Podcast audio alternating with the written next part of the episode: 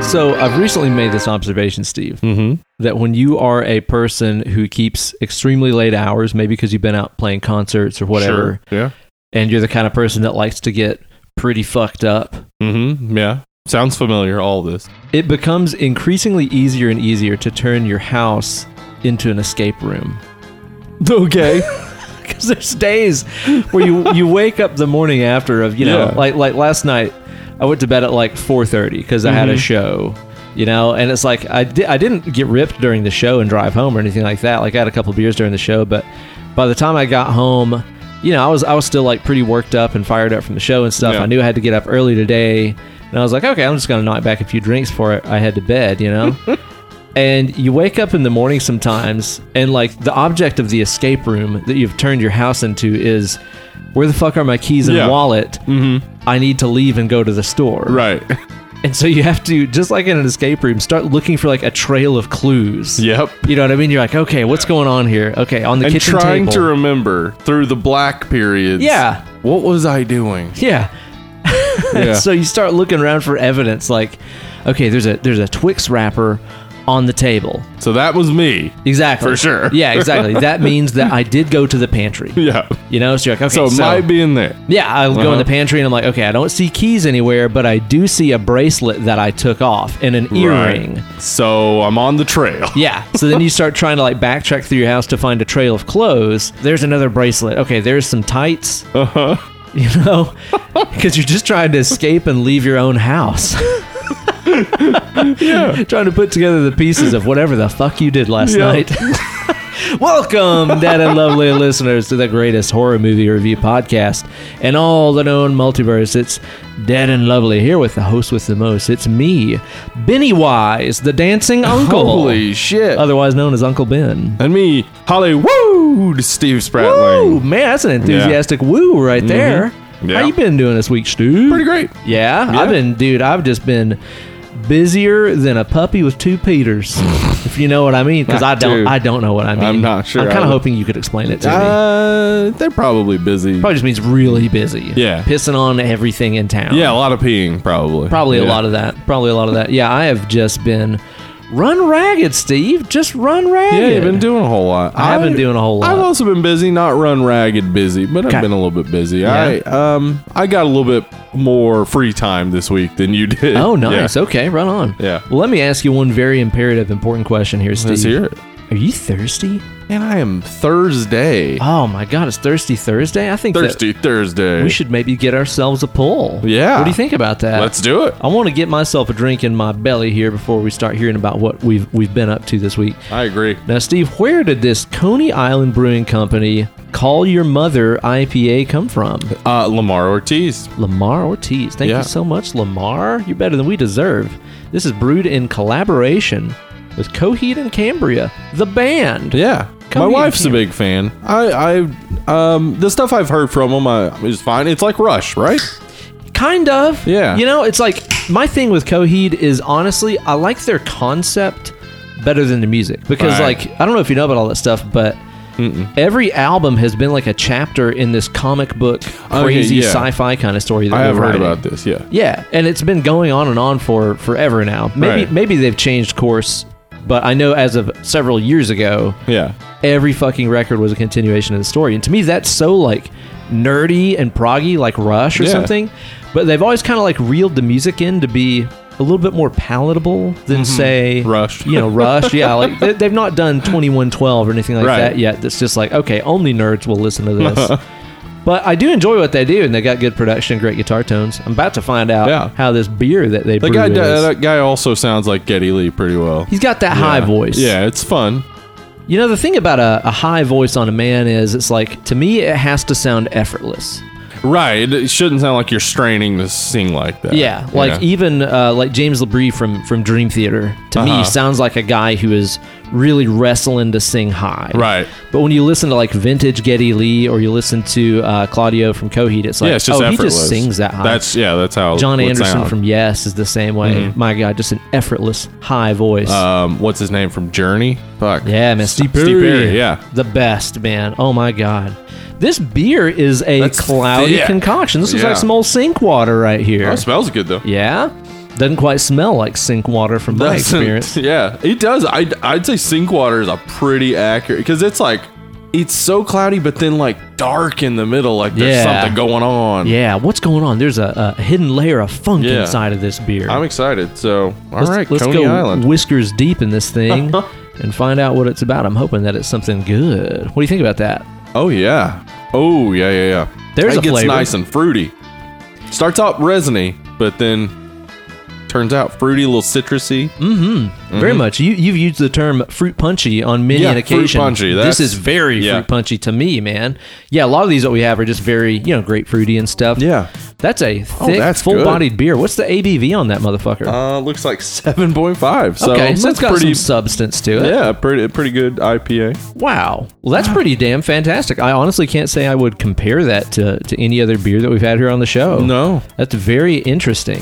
Way to it's go. fruity, but it's not too sweet, is the thing. Yeah, I, that's what's making me happy is it's not too sweet because we just had a little jalapeno margarita. Yeah, Uh-huh. And that be, was good be on and the sweet. lookout for a video, a Patreon exclusive video of Damn right. Ben making these awesome jalapeno pineapple margaritas, but they're a little bit sweet. Uh huh. And this is nice. It's balanced. I wouldn't say it's is. dry. Yeah, it's yeah, just no. not not overly sweet. Yeah, or overly dry. That's awesome, man. Thank you so much for getting us that beer. thanks, Lamar. yeah, man. That's awful good of you. Wow. So, you been watching anything good this week, Steve? Yeah, um, I watched Ma. Ma, okay, so Yeah. that's the one about the the lady who befriends the kids and has Yes. Mm-hmm. them over to her house and stuff. I It remember was a not couple- what I expected.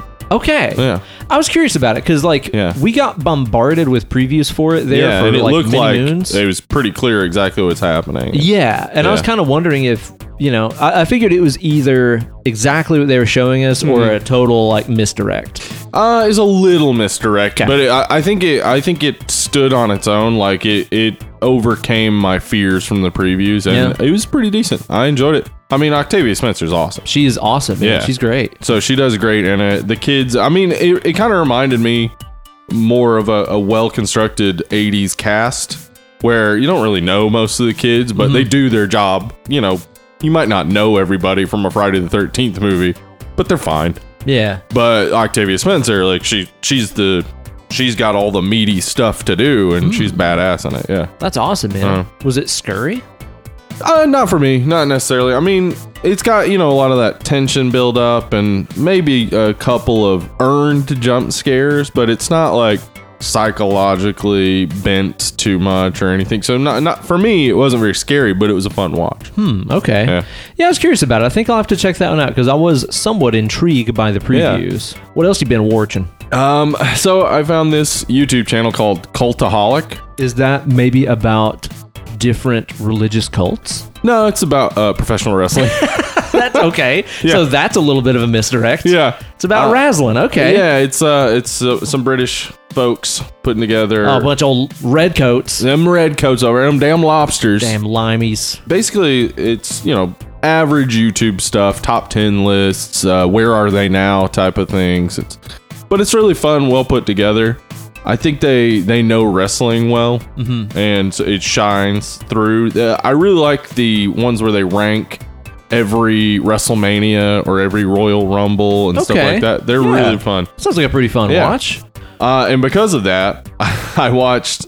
Uh, they ranked every Royal Rumble, and Royal Rumble '92 is one that is generally considered by most people to be the best Royal Rumble ever. Now, why would that be, Steve? Was there a segment where they said, Oi, he got a pile driver, didn't he? Well, at one point, Ric Flair, Hulk Hogan, The Undertaker, Shawn Michaels, and Roddy Piper Holy shit. and Tito Santana were all in the ring Holy together. moly.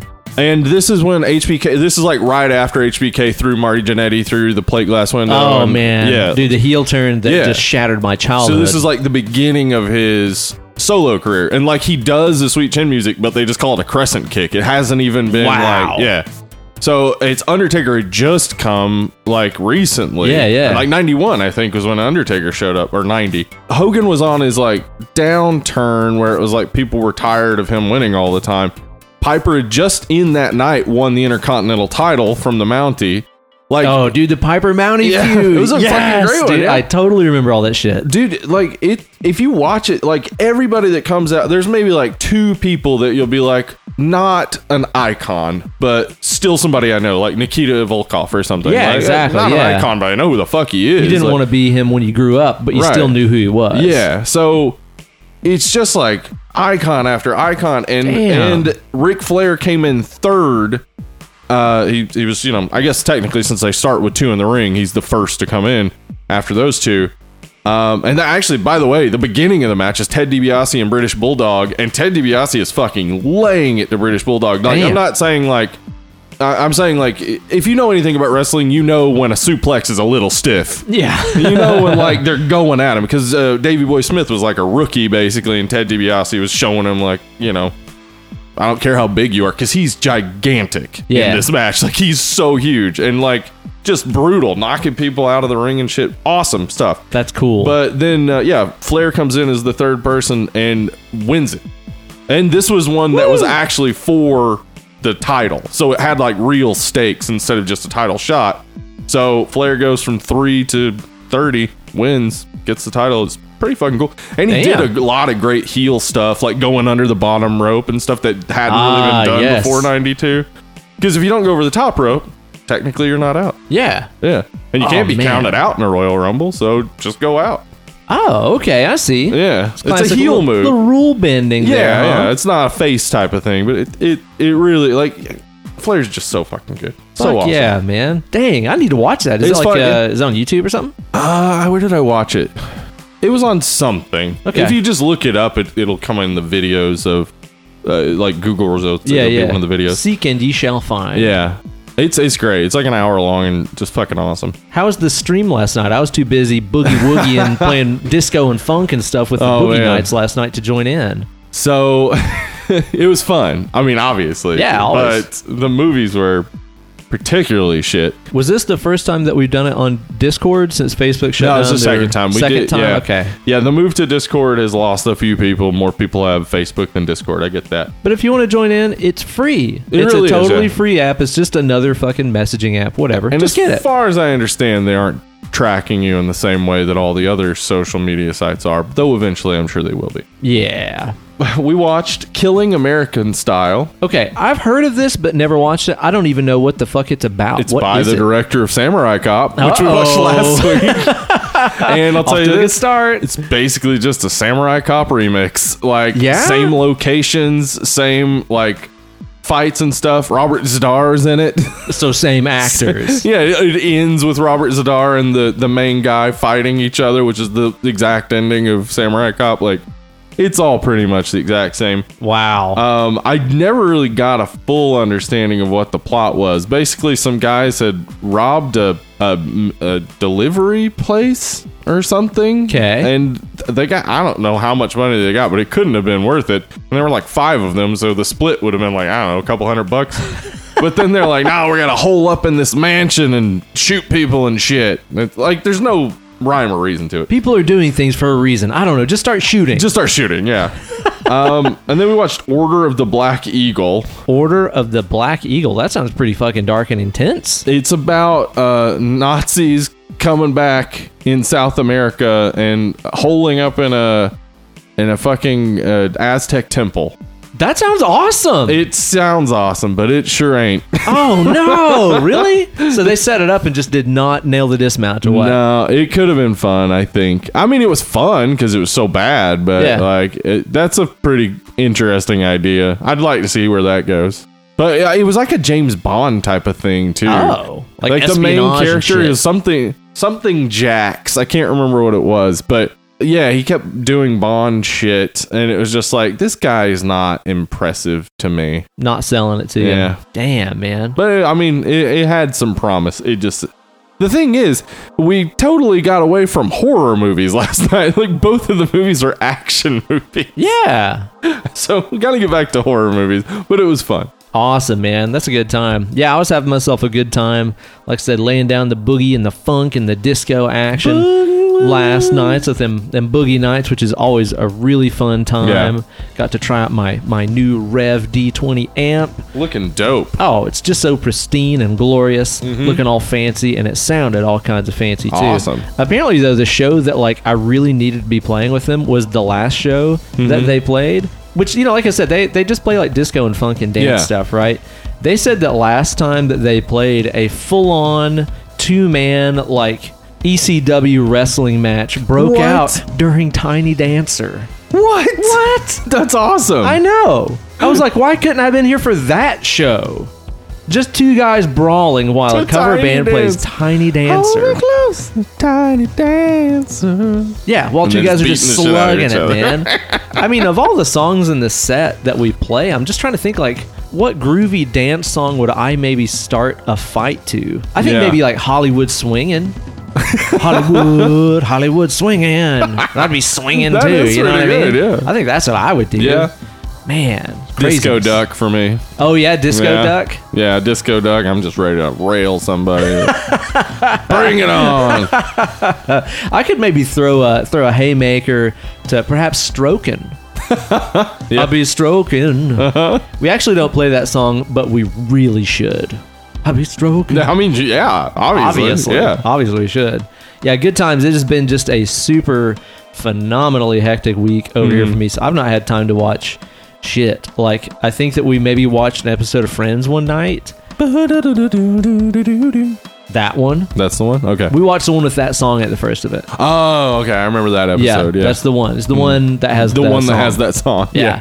that and I think that's basically it. Watched a few like Try Guys videos. Have Mm-hmm. you watched any of the Try Guys uh, like compare videos where they try to see like which chain does the best custom Yes. birthday cake or whatever? Yes, I have. I saw the one where they sent Zach to get his face made in sandwich. Into a sandwich, yeah. And the assistant guy Miles was like in full goth gear. Uh-huh. That cracked me the Yeah, it fuck was up. funny. I love that man. Yeah, they just put up one the other day of like which place does the best uh, custom makeover. Mm-hmm. It's hilarious. you got to check that one You out. definitely got to check it out. Really good times. Love them try guys. Yeah, they're funny. Love that Joker. Mm-hmm. Well, I'll tell you what, Steve. The subject of our show today, What it is. it is going to be preview the ni- uh, 19 and 2017, as it's called. 19 19, and and 2017. 2017 version of Stephen King's It Part 1 We went because 19,000 years into the future. and turns out they remade it Yeah, again. again. And we're reviewing it. And this, of course, is in anticipation of It Part 2. Yeah. Coming out here really soon, which I am very stoked about. Me too. Yeah, I'd love to see the conclusion of this. I remember in the book and in the 1990 It miniseries, the kid part is the best part. Yes, So they got an uphill climb.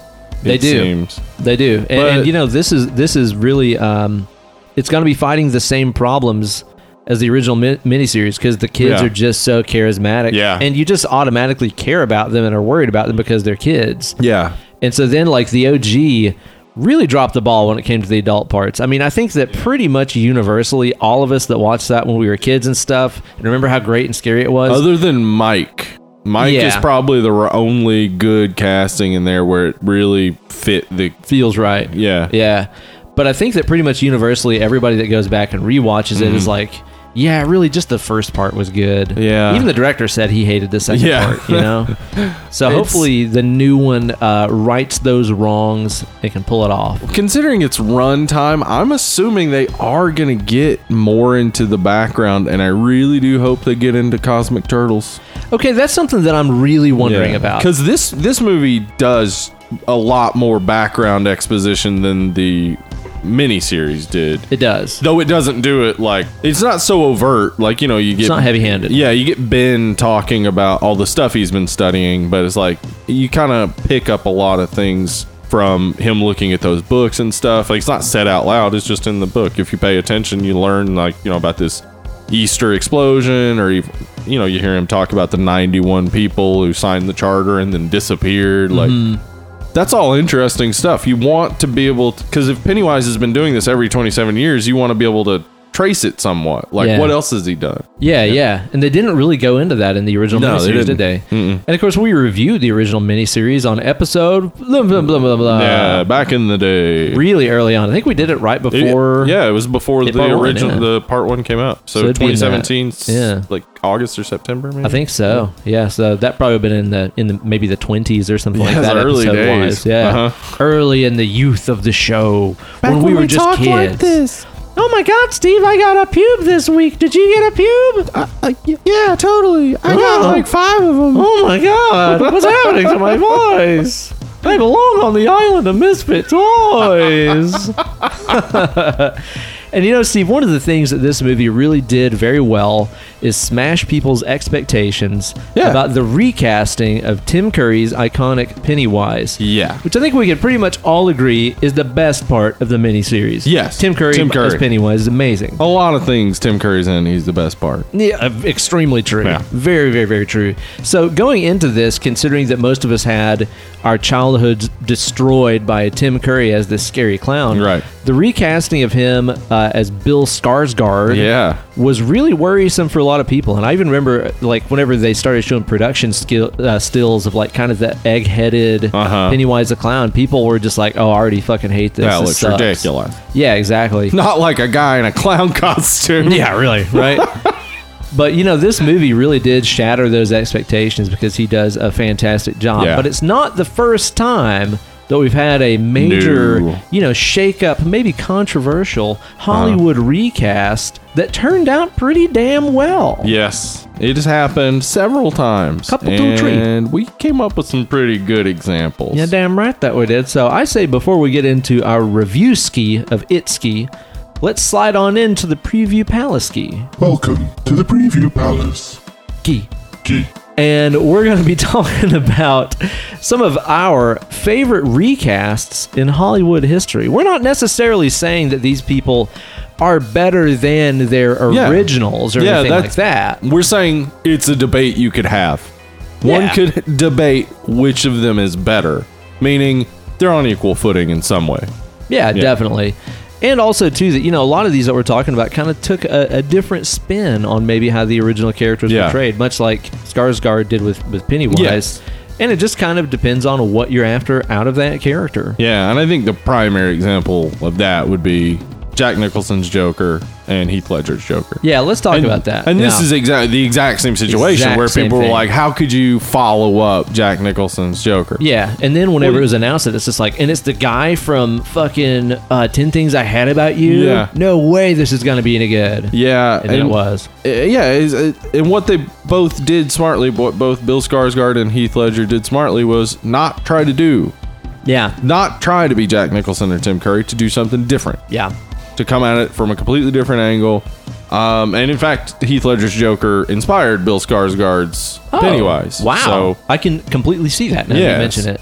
And you know the other important thing that I think both of those guys did is they tried to make the version of that character that works for the movie that they're in. right. because even though Tim Curry's uh, Pennywise was obviously amazing and Uh-huh. terrifying, if you had him in that costume In acting this like that movie? same way, yeah, going, Yeah. kiss me, fat boy. It wouldn't, yeah, it wouldn't be the It same. wouldn't really work. Yeah. And this is a much darker film than the 1990 miniseries. where Exactly. you could see a guy dressed as Bozo the Clown, and he can also be menacing. yeah. And then, meanwhile, if you put Skarsgård's, uh, you know, Pennywise Yeah, it in the original, it'd be like, wouldn't fit. why is this so fucked Yeah. up? You know? and I feel the same way about the portrayal of Jack Nicholson's Joker versus Heath Ledger's Joker. Mm-hmm. It's kind of hard to say which one is better because they're both so perfectly suited for Right. their movie. Right. Yes. Yeah. Jack Nicholson uh, fits perfectly into a Tim Burton Batman. Yeah, it's a little wackadoo. It's still Yeah. like kind of comic booky. You know, it's it's allowed to be over the top, especially when you had Batman being so stoic and serious. It made sense to have this foil that was ridiculous and zany and Yeah. crazy, like Jack Nicholson played him. Yeah. I think uh, I think both of them were able to play off of their own Batman, which is another good recast. Yeah. Going from George Clooney to what's his name? Oh, what's his face? A, a Christian Bale. Christian Bale. But you know, we've had a lot of other Batmans throughout Yeah. Bat history. I, I don't think I've ever asked you this. Who is your Batman? What's the guy? The voice of Batman from Kevin Conroy. yeah, Kevin Conroy. Oh, yeah, that's kind of the best, honestly. Yeah, he's my favorite Batman. Yeah. Uh, I mean, I think two out of four Batman in the movies. five. Five. We got Ben Affleck in there. Oh, Ben Affleck, I think is good though. honestly, I think dude, he plays well as a Yeah. grizzled Batman. I think he does a good job. So I think I think three the out of the thing that- five, and George Not bad. Clooney wasn't bad as as um, Bruce Wayne, but as Batman, he just didn't have an edge. He was uh, Yeah. too smooth. Yeah, exactly. And Val Kilmer was kind of the opposite, where it's like, Yeah. well, I don't know. He wasn't really good as Batman. He smiled. You're not allowed to smile yeah, as he Batman. smiled too much. Yeah, he just shouldn't have been Batman, really. Yeah, that wasn't his fault. He was a great actor, and they wanted a great actor in the role, but yeah, they could have cast better. I maintain that if Affleck had himself a good movie to be Batman in, Yeah, I think that he would be good. yeah, he would have been great. I Yeah. don't. I think they're moving away from him though. Yeah, I aren't think they? he's Yeah. Mm-hmm. out, if I'm not mistaken. That's a shame. Yeah, yeah, it is. Mm-hmm. Because I would have liked to have seen that, you know, given a chance. But you're right, Kevin Conroy, still probably the best. Batman. He's so fucking awesome. Yeah. So fucking cool, man. What about a Spider-Man? Let's keep going. well, on this yeah, comic that's book easy. theme here. That's an easy one. Tom Holland is a huge improvement on Easily the both previous Spider-Man. yeah, yeah. Andrew Garfield and creepy guy Tobey Maguire. Tobey Maguire, dude. Uh-huh. I never liked the Toby Maguire as Peter Parker in Yeah, my- Spider-Man. He was Emily just too doesn't creepy either. and weird. Like, I liked him. I liked him, but I get I get what you're saying. He does come across a le- like he's less funny Mm-hmm. than the Spider-Man we're all used to. yeah, because like he's plucky and quippy, and it's like, yeah. Yeah. he's nerdy, but he's not a total outcast and weirdo. Right, Yeah, yeah. you know. And that's what Tom Holland is doing such a good job of. Is he's a cool, likable kid. Yeah, but that's he's- not you know he's captain a of the dork. football team or anything. Yeah, and he's a dork, but then he's so great as Spider-Man. Uh huh. God, I hope they I hope they work out all these rights issues. Dude. We talked about it in the last episode I think they will. Yeah. they'll come to their senses at some point. Uh, one more comic book one that I want to talk about here. Let's go into that X Men universe here for a little while. Let's talk for a little bit about a number of X Men characters because they've all been recast. yeah. basically, except for Wolverine. Except for Wolverine. Yeah, That's going to be one dude where they're going to have a Uh, hard time. that's going to be real tough to beat. I just don't see Hugh Jackman being replaced by anyone No. and do anyone doing it as well as he did. No. but I hope it does happen. Though. I hope so too, man. Uh, he did an amazing job, especially somebody who's like two feet too tall to be that character. Right, because Wolverine's not very tall. Yeah, he's a little Yeah, fella. Yeah, And Hugh Jackman is gigantic. Yeah. But God, he did such a good job. But dude, I loved what they did with the young and old iterations of Professor Xavier. Yeah, he both him and Magneto, James McAvoy Yeah. and uh, what's his crotch? Uh Fassbender, McElroy- Michael Fassbender. Fassbender, yeah. I mean, because it was it, that was the thing where it was like Patrick Stewart and Ian McKellen. You can't beat that. I mean, those are two like motherfuckers right there. yeah, and and they play the friendship well because they're actually friends, and like they're able to do it extremely well. Yeah. Uh, so yeah, when James McAvoy and Michael, I mean, James, hearing James McAvoy and Michael Fassbender are going to take over the roles, it was like intriguing because it's like, oh, well, they're both good actors, but they did a really good job of basically mimicking the relationship that was being portrayed by Patrick Stewart and Ian McKellen. Yeah, I agree, man. I totally great. agree. I thought they did a great job with it. Even though some of those movies aren't necessarily the best, No, They never did bad in them. And two, No, dude, they're you know, good. I'll even say that I love Patrick Stewart being recast as a very different Professor X Hmm. in the Wolverine movie. Yeah, he's definitely gone gone through some stuff. Yeah, yeah, his like powers are going all fucked Yeah. up, and he's kind of losing his mind a little bit. Uh-huh. I even liked him recasting his own character in a much Yeah, different light. That was nice. God, Patrick Stewart is just He's so good. a king. I'm of excited for the kings. Picard series. Oh yeah, they're doing that right. The, another person in those movies, though, that was a, a good lateral move is moving from Rebecca Romaine to Jennifer Lawrence. Yeah, as w- Mystique. Mystique, yeah. That's right. Because Rebecca Romaine looked so much like the Mystique. Mystique, you saw in the comic books. Totally, man, But totally. they didn't let her talk much. No, uh, no. But she did such a great job with it. And then Jennifer Lawrence comes along and she has, you know, a ton of personality. So what are you going to do? Make her be quiet? That'd Yeah, be really. ridiculous. That'd Yeah. be like uh, making a Deadpool with Ryan Reynolds and then removing his mouth. I don't know who would do that. Some Oh idiot, Jesus probably. Christ, man! You know, again, that's another deal where it's like we got that character twice, and the second time around was Yeah. infinitely Yeah. fucking. That was a better. good recast. changing from listening to that idiot at Fox to Oh, listening man. to Ryan Reynolds. yeah, dude. It's like let's get this, let's get this right. I'm trying to remember in that very first one where he was in that Wolverine movie. Was it Ryan Reynolds? Mm-hmm. Dude, like in my head, it was so bad it wasn't even Ryan Reynolds. Holy shit! So they Yeah. had him in it and they fucked it up. Yeah, that and he, bad. the, the man who'd wanted to play the character for so long knew everything about Deadpool. Oh, man, and he then had to they be just pissed. fuck it up. Yeah, he had to be pissed. I bet Wow. he was pissed enough to keep pursuing making a Deadpool movie. yeah. I mean, now he's done made two of them, Uh-huh. and they're fucking great. Yeah, and they're, I, I'm wondering how they're going to bring him into the MCU, and I really hope it is stuff where he's just like, like he's talking about the other movies and shit, like Yeah. pointing out, like, Oh, yeah. I knew the other guy or something like. You Just might, keep it totally scoped out, like Yeah. third wall kind of thing. and right? everybody's just like confused. By, Yeah, like, who's 'cause he that's what- talking to? That's what it's like in the comics. Yeah. everybody's just like, this guy's fucking crazy. Well, if you think about it, early on with the Deadpool story, didn't he have a lot of interactions with X Force? Yeah. Which they're Yeah. doing an X Force thing, aren't they? If I'm They not are. mistaken. Yes, they are doing X Force. They're gonna, you know, all the people that we saw, Cable, uh, Domino, etc. Hopefully, some more people. Colossus again. uh, Fucking Colossus was so fun in So Deadpool great. too. So and great. Negasonic Teenage Warhead, and hopefully they'll introduce some more. You know, because they introduced all those X Force characters and then killed them, Mm-hmm. which was funny. Dude, But they were all like the Star. lamest characters. Yeah, God, I love those Deadpool movies. So it's like making me want to like watch it again. Yeah. And it's just been maybe six months or so. yeah. Well, you might as well watch it with the Fred Savage opening. I thing. might as Yeah, well. There's no where the- reason not to, That's a man. funny one. Yeah. I think that like as this beer is getting less cold, it's getting better. Yeah, a little bit warmer, making it taste a little bit stronger. Yeah, it's like I can kind of taste all the flavors that are in there now. Yeah. I'm very okay it's with good it. stuff. Way to go! This is the first time I've had a Coney Island Brewing. Yeah, company, and I don't think I've so- ever had anything of theirs before, too. Cool. Way to go, guys. Yeah. Let's jump over to another fictional universe Oh, Mm-hmm. which one? that's had a little bit of recasting. What do you know about the most feared wizard in the wizarding world? which one? I'm talking about Dumbledore. Dumbledore. Yeah. Now some people will disagree with me on this, uh, but I think it was a not only uh, a good move Yeah. to to have this new Dumbledore, but it was obviously not a choice. I was, I was going to say, if they would have cast Yeah. a dead guy, it would have been a pretty stiff performance. Yeah. I just don't think Richard Harris would have been able to do all the stuff that Dumbledore does in the later I, movies. I agree. Because he agree. mostly just sits in the first two movies Yeah, and is old. and is old. Yeah. Like, could you imagine Richard Harris Dumbledore like being fed poison, being like, "Feed me more poison, Harry." you must continue feeding me poison. It wouldn't really have worked. I don't. yeah, it think. would have been tough. But I, I understand why people dislike other Dumbledore. What's his name? Uh, fuck. How did I forget? yeah, no, damn. It's Richard Harris and Dumbledore. Dumbledore, Yeah, that guy. yeah.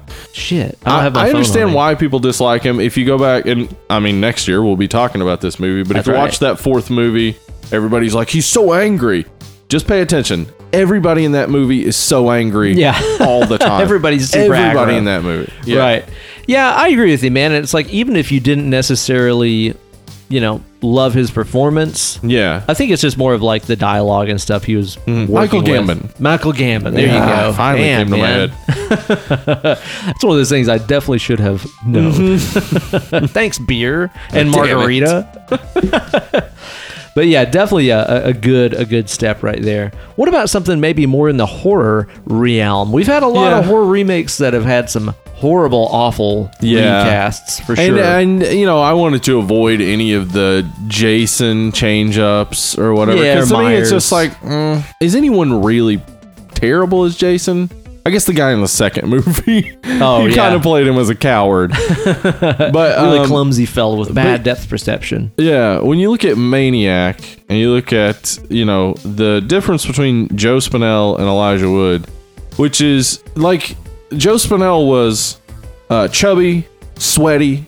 He looked like a guy you'd be a little worried about. Yeah, he's the kind of guy that Yeah. if you saw him, you know, at the grocery store or whatever, you'd Right. be like, that guy's fucking creeping me out. But Elijah Wood, he's a kind of short guy. He's Yeah. skinny, Clean he's cut. just cute looking dude. Yeah, you're not going to be afraid of him. So it really changed the way that maniac kind of came across to me and actually made it gross to me. Yeah. With Joe Spinell, I was able to distance myself.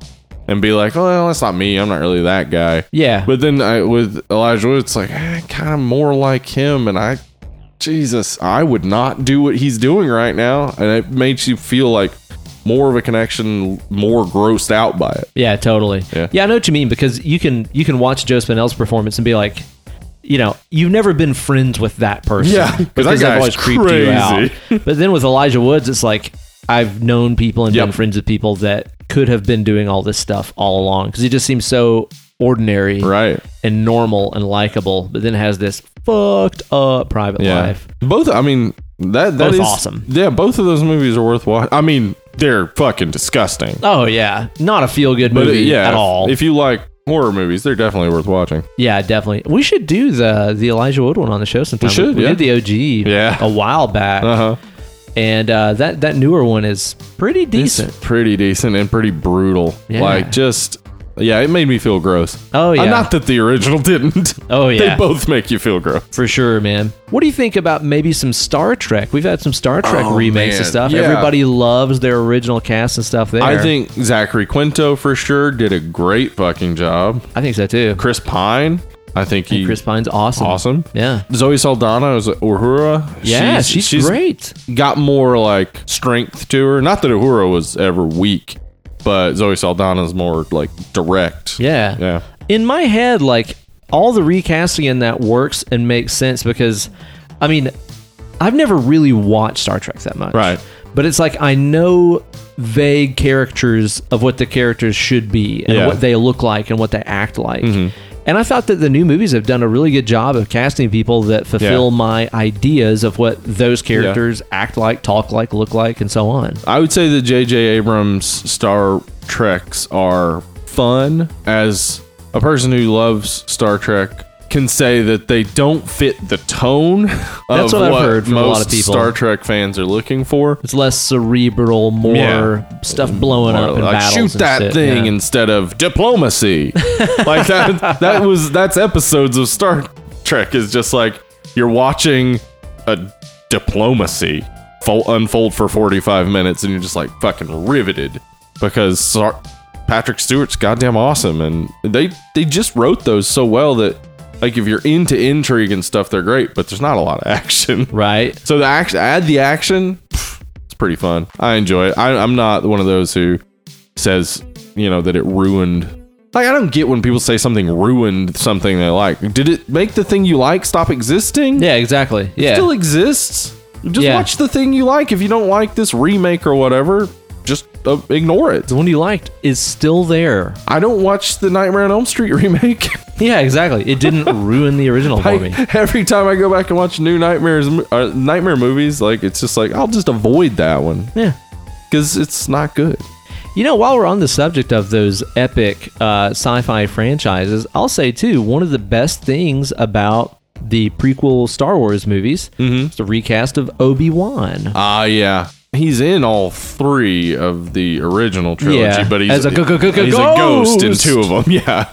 Um, yeah, he seems real meek and mild to me, and Ewan McGregor wise and added a stuff. lot of character to it. Yeah, he did. Yeah. He did. I thought that he did a really good job of summing up like what kind of life that guy would have lived Yeah. before he became old Ben. Yeah, and if he was such a great Jedi, of course he'd be a little cocky. Yeah, yeah, And he is. and he did, Yeah. and he was, and even like you get flashes of that shit too with old man Obi Wan. Like whenever it's, these are not the droids you're looking for. yeah, and he's shit. not even like fucking perturbed by him. Yeah, Yeah, And uh, yeah, and then just lowering his uh, lightsaber to let Vader kill him. He's not even. He doesn't. There's no doubt to it. He's like, I know what's gonna happen, and I think they're gonna start talking about what happens in those damn Force ghosts in uh, the new Star Wars. I think Yeah. they're finally gonna get to it because I thinking think so. I really think that uh, what was his name? The the big bad Snoke. Snoke. Uh, yeah, Snoke. I think Snoke is gonna have influence through the Force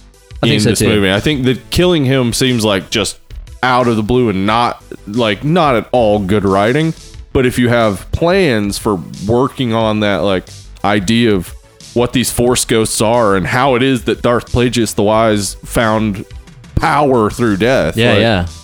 yeah, it's gonna be interesting. Maybe Well, you know, the na- the more that you talk about that too, the more I'm thinking about maybe how people must have felt whenever they watched the originals and they're like, Obi Wan, this fucking legendary badass. He got what the fuck? killed. They killed him right away. Oh god, I'm so mad I'm never gonna watch one of these movies again. yeah, but then he comes back and he's in like all the other ones. Yeah. You know, because ultimately in the Star Wars world, the death of a Jedi doesn't really mean Yeah. anything. They just become part of the force. Yeah, Yeah. exactly. So I, I'm with you. I think that we're definitely going to see Snoke come back. interesting, Well, especially considering that they showed so much Yoda and they showed that Yeah. Ghost Yoda can interact with the physical world and shit. Exactly. They, It's like they you- set it up. You've really made it Mm-hmm. appear that dying just makes you unkillable. Yeah. That's really all that death does to a Jedi. So I'm with you. I think we're definitely going to see more of that. Maybe even some uh, some some Luke Skywalker. Yeah. in there too. I mean, I'm assuming with the title. yeah. that there's gonna be something there. Yeah. What about uh, what about one more here, Steve? Just How do you one feel more. about the casting of a legendary, wonderful woman as another very wonderful woman? I'm talking about a Wonder Woman. Yeah. Um Linda Carter would be I mean, people from the seventies especially who enjoyed the Wonder Woman show. Mm-hmm. That's their Wonder Woman. Yeah. Linda Carter. very handsome lady. Yeah. Yeah. She spins around, becomes Wonder Woman. Yeah. Got that lasso. It's great. Then we get a Gal Gadot for these new ones. And it's yeah, she's she's so fucking good though. Like I know she's awesome. Mm-hmm. I like that she has an accent. That actually helps me believe more because, like Diana uh, Prince has always been uh, shown as this American, basically. why? And it's like she's from an island off of Greece. She's probably gonna have an accent. Probably gonna have a little bit of an Yeah. accent there. Yeah, that is one of those things that I kind of took for granted. That I was like, oh yeah, duh, she should have an accent. Yeah, of so course. it's perfect choice. And gosh, she those movies like I, I think there's some lack of creativity in the the first one because it so closely mimics the first Captain yeah. America. After you pointed that out, I was like, yeah, yeah, it really does. But she's fucking badass in them. Oh, yeah, she's totally. so good in it. Kick so much ass. She's Yeah. great, man. Yeah, we've had ourselves our fair share of Hollywood recast letdowns, but they've not all been bad. So just No. remember the next time that you see one of your favorite characters getting replayed by a different actor, Hmm. try to remember the successes that we've had. Remember the Heath Ledgers. Remember the Bill Skarsgårds. This is all set up because we're both going to be replaced by new hosts. so look forward to it, yeah, is what they'll I'm use saying. our names, but they'll be different. Well, Steve, I think it's about time we get down here to business and let's start talking about it from 19 and 2017. Mm-hmm. 19 and 27. Now we of course watched this in the theaters multiple Yeah. times. Yeah, I you saw, saw it like a two or couple three times, times. I Uh-huh. think. I think I just saw it one time. Yeah. When it came out, and I could have sworn that we did a mini episode on this, But we did not. but we didn't. it's one of those rare post 2012 Mandela effect things. Yeah. I think maybe on some episode we just talked a good bit about it. I think so. Maybe. I think so. Yeah, because like you saw it, then I saw it, then Yeah. you saw it again, Yeah. and it's like I'm pretty sure we must have talked at length about it sometime after it came out in 2017. Yeah. Again, would have been early days of the show, but I really, really loved it, and I watched it again whenever it came on streaming a couple months ago, and I was like, you know what, still really like it. Mm-hmm. Yeah. But you know, this time I was watching it for the show and stuff with a more critical eye. Yeah. Searching for some little flaws and stuff here and there. What's wrong here? I'm going to pull on that thread. Yeah, let's just yank on that thing. Let's destroy that sweater. Take that. Pull that thread as I walk away. Oh, whoa, whoa. Watch that thing unravel. It'll soon be naked. Lying on the floor. It's coming down. Remember when Weezer was good? Yeah, it was great, too. Like, Blue album, dude. And Pinkerton. ah, glad you mentioned Pinkerton. It's been a while since I mentioned that on the show. there was a period where it's like somewhere, like on every other episode, it was like, Yeah. yeah, like Pinkerton. yeah, Pinkerton. But you know what? Before I get much deeper into this, I feel like I need to get deep on a pull. oh, yeah. It's about time for pull number dose. What do we got over here, Let's Steve? get real deep on a pull. We got a little Lagunitas brown sugar. I Yeah. don't know that we've ever done this on the show, though. I don't This is think we have. one of it's a go-to. I have a I have a story about this. Basically, when Emily and I moved to LA, we didn't have anywhere to stay, and um, we hopped around on some couches and stuff until Wait, which Randy Newman song are you quoting right now? we hopped around on couches and stuff. we didn't have place to stay. moved to LA, had nowhere to stay. That's a pretty good Randy Yeah. Newman, Yeah, actually. yeah. I found out you have to stick your chin up, really proud when you kind of like you're deaf in like one ear. Yeah. what is that? We finally found a place to stay for a few months with some guys in Highland Park who Yeah, and party still- animals. Still great friends of mine. And one of the guys we were staying with, Vicente, he really into beer, works in brewing now, and uh he had a one of those large bottles of the brown sugar and he was like, uh, you- "You like um Lagunitas?" and I was like, "Well, at this time, like we were just coming from Tennessee, and all they had here was the IPA and the Czech Pilsner. Oh yeah. Yeah. the first Lagunitas I ever had was a Czech Pilsner. Yeah. Uh, so those are the only two I'd had, and I was like, "Yeah, the IPA is really good." And he was like, "Oh, it's all you've ever had?" And I was Mm-hmm. like, "Yeah." And he was like, "Well, sit down." And he like poured down s- some brown sugar, and I was like, "Dude, what?" And then he It's just so started good. introducing me to all the different types of Lagunitas. Fell in love. So really glad that uh, Lamar brought us some brown sugar. Mm, It's one of my favorites, man. Uh, anybody that listens to the show knows that we love ourselves a Lagunita. Yeah. I think you've proclaimed this to be your favorite. Uh, the brown sugar. Yeah. it is one of my favorites. I what? Let's see. I like that Prohibition shutdown. Oh, ale. Oh, shutdown's so good. That's Yeah. what we've not done on the show either. No. Oh, it's great. That, one's Dark really good. Swan is the Uh-huh. shit. Little something something Oh, is, Little is Something's good. Great. The one I usually get at like the grocery store is at Maximus. I Oh, love yeah. the Maximus. That one we have done. We did the sock sock it to me. Yeah, that was Sleepaway good. Mm-hmm. Camp episode. I don't know why particularly I remember that. Probably just because I love Sleepaway Camp Yeah. so much, man. Oh, Asaki Titty's man. good. It's been a while since I had one of these, man. That is so fucking. Treats you right is Mm-hmm. like drinking a blanket. It's it's like drinking brown sugar soda basically. But the thing Hmm. yeah, Hmm. that I I'm always re- like just perplexed by is this is ten percent alcohol. Oh God, what have we done?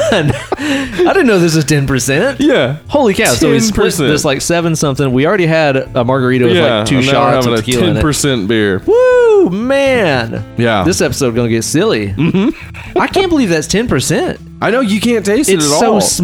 smooth, but it's also not got that like overly sugary, thick, heavy no, thing going on. that it lot just of other has a beers- good brown sugar flavor to it. yeah. But it's yeah, I, d- I, I don't know what other beer to compare it to. No, Honestly, now that I think about it, and that that Waldo's that they make is like this on Uh-huh. But fucking bath funk. salts. Yeah. you know, because I Yeah. think it, it's like thirteen or fourteen. Yes, it is the Waldo. It's gigantic, man. yeah, it's got a lot of flavor. man. God bless the Lagunitas, dude. One day we'll just do like a list of our top five Lagunitas beers. One day for we'll just Freaky fly Pals. to Petaluma, worship at their feet. I guess I Maybe don't we know. do that, man. That'd be all right by me. So we have seen this movie multiple times. Yeah, and I got to ask you, did it hold up upon repeat viewings? Mm. yeah. I I've seen it. Let's see, I saw it twice in the theaters. Yeah.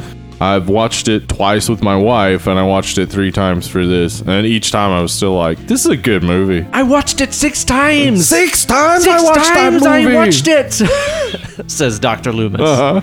Wow, man. So that's a lot of repeat views. Yeah, and each time, I'll be honest, I mostly just caught more stuff I liked instead wow. of catching stuff that I thought was a flaw. I mean, I caught some stuff that we'll definitely talk about, but I mo- it j- mostly just got better each time. Where it's like, this really works. That fits. This is perfect. Like, there's there's not a lot to complain about. I really enjoy it. I really, really do, man. It's like, it's not.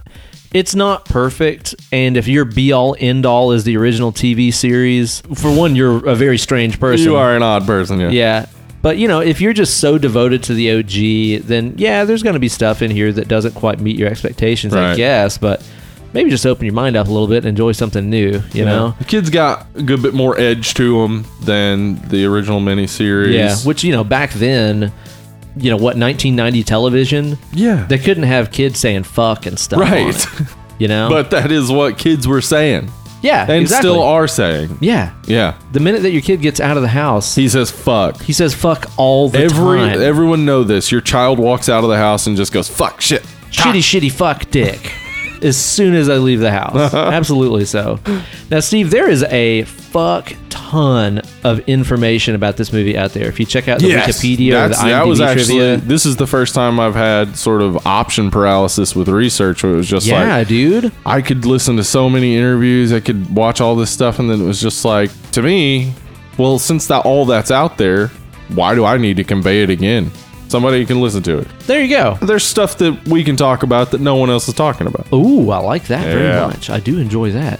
But yeah, if you want to learn about the history of this movie, uh, you don't have to look very far, don't, man. It's yeah. almost as if they knew they were like, let's document all of this shit because this movie is going to break every record ever. It Yeah. made more money, I think, than any horror movie in theaters ever has. Maybe like seven hundred million dollars. Yeah, and I this will be one of the most iconic horror movies looking back on the 2010s. In the Oh, future, absolutely. people will be like, "What were the best horror movies in 2010s?" Get Out. Yeah, Get Out. Um, this. What else? The Witch. Hereditary. Hereditary. oh, dude. P.S. Oh, The Witch is technically 2009, so it would Sure. work out. Yeah. Speaking of hereditary, man, dude, I was scrolling through Instagram the other day, and somebody put up a, a you know just a little little meme video, Mm-hmm. and I can't even remember what the subject of it was. It was over on Forty Deuces page. Forty Deuce is a really fun follow, especially if you're into like uh, yeah music stuff. Uh huh. But it was something that he put up the other day, and again, it was just some weird meme video kind of thing, but it had a soundtrack going with it. And for some reason, immediately after I watched this, like, whatever, 10 or 15 second long video, I just felt awful. I was Huh. like, I was like, why do I feel so fucking weird right now and like unsettled and disturbed? And then I, I thought about it for like five seconds and I was like, oh, it's because he put the ending music from Hereditary in this video. just as like the bells and Yeah. like there's like a big sweeping horn melody and stuff. Yeah. I didn't even recognize it as hereditary at first, but it seriously gave me like full blown like PTSD. Like I'm back. Why do I feel so fucked up right Yeah. now? It's because he put hereditary music in his fucking video. Awesome. My God, God, what a movie that is. Yeah. Good lord, man. Can't wait to cover Midsummer eventually with Yeah. a full because I I- th- that movie had so much going on in it that I just gave up trying to write it down. Yeah, it's just seriously. like okay, I will get back to this. I can't wait to see what Ari Aster does in the future, man. Yeah. Good lord, he's gonna give us a lot of good stuff. But yeah, whenever this movie came out, I think that I think the budget for it was like 30, 35 million dollars, something It was like that. thirty-five million dollars. That's not that much. No, it's not. by Hollywood standards, especially when you're talking about remaking something extremely iconic Yeah. and swinging for the fences with it and hoping that it really, you know, hits big. And then it turns around and makes close to a billion dollars. Holy shit. Yeah, that was unexpected Yeah. for them for sure. Especially like uh, Stephen King adaptations can go well, like they've made money in the past, but people were of course wary about going to see one a remake of something that people that liked it already liked, Mm-hmm. and two another Stephen King title that may bomb. Well, the thing is, too, though, is I think that back then, whenever you had people go and watch Stephen King adaptations, which, hey, speaking of some of the best Stephen King adaptations, here's Uh-huh. Check out segue a for you video right here. tomorrow. That's right, over on our YouTube channel. We don't talk about it enough, but we also have an award deserving YouTube channel. It's true. That's it's right. true. And we just need a couple dozen more subs, and we can put out a custom URL for it. That's you know backslash dead and lovely. But Yeah. for right now, we're just shy of a thousand subscribers. If you're listening to this, even if you don't even intend to ever watch the YouTube videos or whatever, Yeah, go subscribe anyway. just do us a favor. Yeah. It's it's not going to cost you anything. It just takes you a second. Just subscribe. Get us over a thousand, so we can have a custom URL, so that the people that want to find the videos and stuff can find them on there. We also put um, uploads of the podcast and stuff on there too. Oh yeah, we always people that are at the um, office yeah or we whatever. always put the new episode up and then an episode from our backlog up on. uh, It used to be Mondays, I moved it to Fridays because something's gonna be coming out on Mondays in a few weeks. That's right. Super secret. Shh, it's a secret. Don't tell. tell everyone. But yeah, we're putting up a video about our top five Stephen King adaptations on there, so be sure to check that out. But anyway, back in the day, I think whenever you know we were getting all these adaptations of Stephen King flicks, like uh, or sorry, books like Pet Cemetery and shit Yeah. like that, probably most of the people that were going to see them were like nerds that read books. Yeah, they're Stephen King fans. Yeah, exactly. This is kind of before horror became a little bit more, more mainstream. I mean, this Right. is in an age where you couldn't even imagine The Walking Dead being Oh, yeah, Uh-huh. viewed that by being- families all over the fucking country. You know, that being appointment television for families. Yeah, yeah. exactly. so I think it kind of goes to show you what happens when you have a generation of kids, you know, like that were like our age in the 80s that got absolutely mortified by the It TV series. They get older, they have kids, and then this thing comes out. I'm sure they probably just wanted to inflict that on their kids and be like, "Oh, you got to watch it. It's a remake of this thing that scared the shit out Yeah. of me when I was a kid." And they'll go see it and they'll bring their kids and so on, you know. Well, I, I mean, the second time I went in the theater was with my niece. There you go, and uh, case in She point. had a great time. Yeah. She had real fun with it. So, like, you know, that's one of those things that people people forget that when they were kids and they watched the original it they weren't having nightmares about pennywise while watching him they were probably laughing and being like yeah that's silly whatever and then it just seeps into your brain Yeah, and sticks there no doubt. so like you know, yeah, we all when we were kids were like, ha ha ha, this is funny or whatever. But then you go to sleep and you have the nightmare and it fucking sticks with you forever. no doubt. Yeah, And not only did this break all kinds of you know horror movie records, just R-rated movie records. yes, It's that next is a to- big deal. Is it next to Deadpool 2 as the highest It's one of the- grossing one up there, R-rated yeah. movie? And dude, that's just one of those dumb fucking things, man. You see these imaginary standards out there. Yeah, they don't You make see any these sense. bullshit standards that oh, we got to make it PG-13 or else nobody else will go see it. Fucking horseshit. You know, Yeah. you hear this in the music industry. It's like, oh, songs have to be verse, chorus, verse, chorus in three minutes, Mm-hmm. and you're in the first chorus within the first thirty seconds of the song in order for it to be a hit sit down next time you're listening to like uh, basically any popular Guns N' Roses song. yeah. How the fuck does that song go? Please break down the structure of Welcome to the Jungle for me. like, is that a verse chorus song? Fuck No. no. Dude, Sweet Child of Mine is like six and a half minutes long. It is. People don't like formulas. People November like, Rain's like ten minutes, isn't Yeah, it? and it follows no structure. no, but it's, a very great song. instru- yeah, and everybody fucking knows it. And everybody sings the guitar solo. Yeah. it has like a like two minute long instrumental section in the Yeah. fucking song. You know, people don't like formulas. People like things that are made well and Yeah. made with passion. yeah, formulas are just uh, a corporation way of trying to break down success. Like, Yeah. They think, okay, well, these movies were successful, and these are the things they had in common, so we need to have those things in common with our movie. It's breaking art down into an algorithm of what should work. Yeah. And you know? sometimes that works. Not that it makes a good product, but sometimes it works for them. They actually make money off of it, so they keep pursuing it that way. Oh yeah, there's plenty of good songs that are verse chorus verse chorus. I mean, Sure. Mm-hmm. basically every ACDC song other than Thunderstruck. They all sound basically the same. Yeah, and they're great. yeah, so this movie definitely destroyed everybody's expectations. And uh, there was a long road leading up to getting this thing made. It's not necessarily one of those ones that sat in development hell like Yeah. we hear about movies sitting in, but it took some time to get the wheels moving. yeah, with a this lot thing. of people like uh, development hell. It usually is about a, a decade. Once once a movie's been in pre-production for a, a decade, or just Doomed. not even not even hit pre-production, just bought and shelved. shelved. Yeah, yeah, you're you're basically in production hell. This starting in 2009 with David Kazganich and his his script or beginnings of a script. Mm-hmm. Uh, it, it went to Kerry Fukunaga, and later that year he worked on it from 2009 to like 2015, I think. and that's the guy that did True Detective. Season Yeah, he one, directed right? every episode of True Which is Detective season one. Phenomenal. so fucking Holy good. shit! So I, I Yeah. really would have loved to seen his take on this. I would too. He he had apparently a much darker take and a, a completely different cast, except for Finn Wolfhard. Finn Wolfhard is the only one who survived. Hmm. Made the cut. Yeah, Dang, dude. And he, I saw too where he apparently like changed the names of a bunch of the characters and stuff. yeah. He had he had gone a little rogue, I guess, and that was. And then like, I'm not sure what all happened to make him step away. I know he was busy, but also it seems like maybe there was some clashes There was some with conflict the studio. somewhere Yeah. in there. Yeah. Yeah, and then the studio brought in Andy Mus- Muschietti, who did Mama, which is a movie that is like a four for me. I would say, like watching it, seen it was it. just like it's not good. It's not terrible, but it's not good.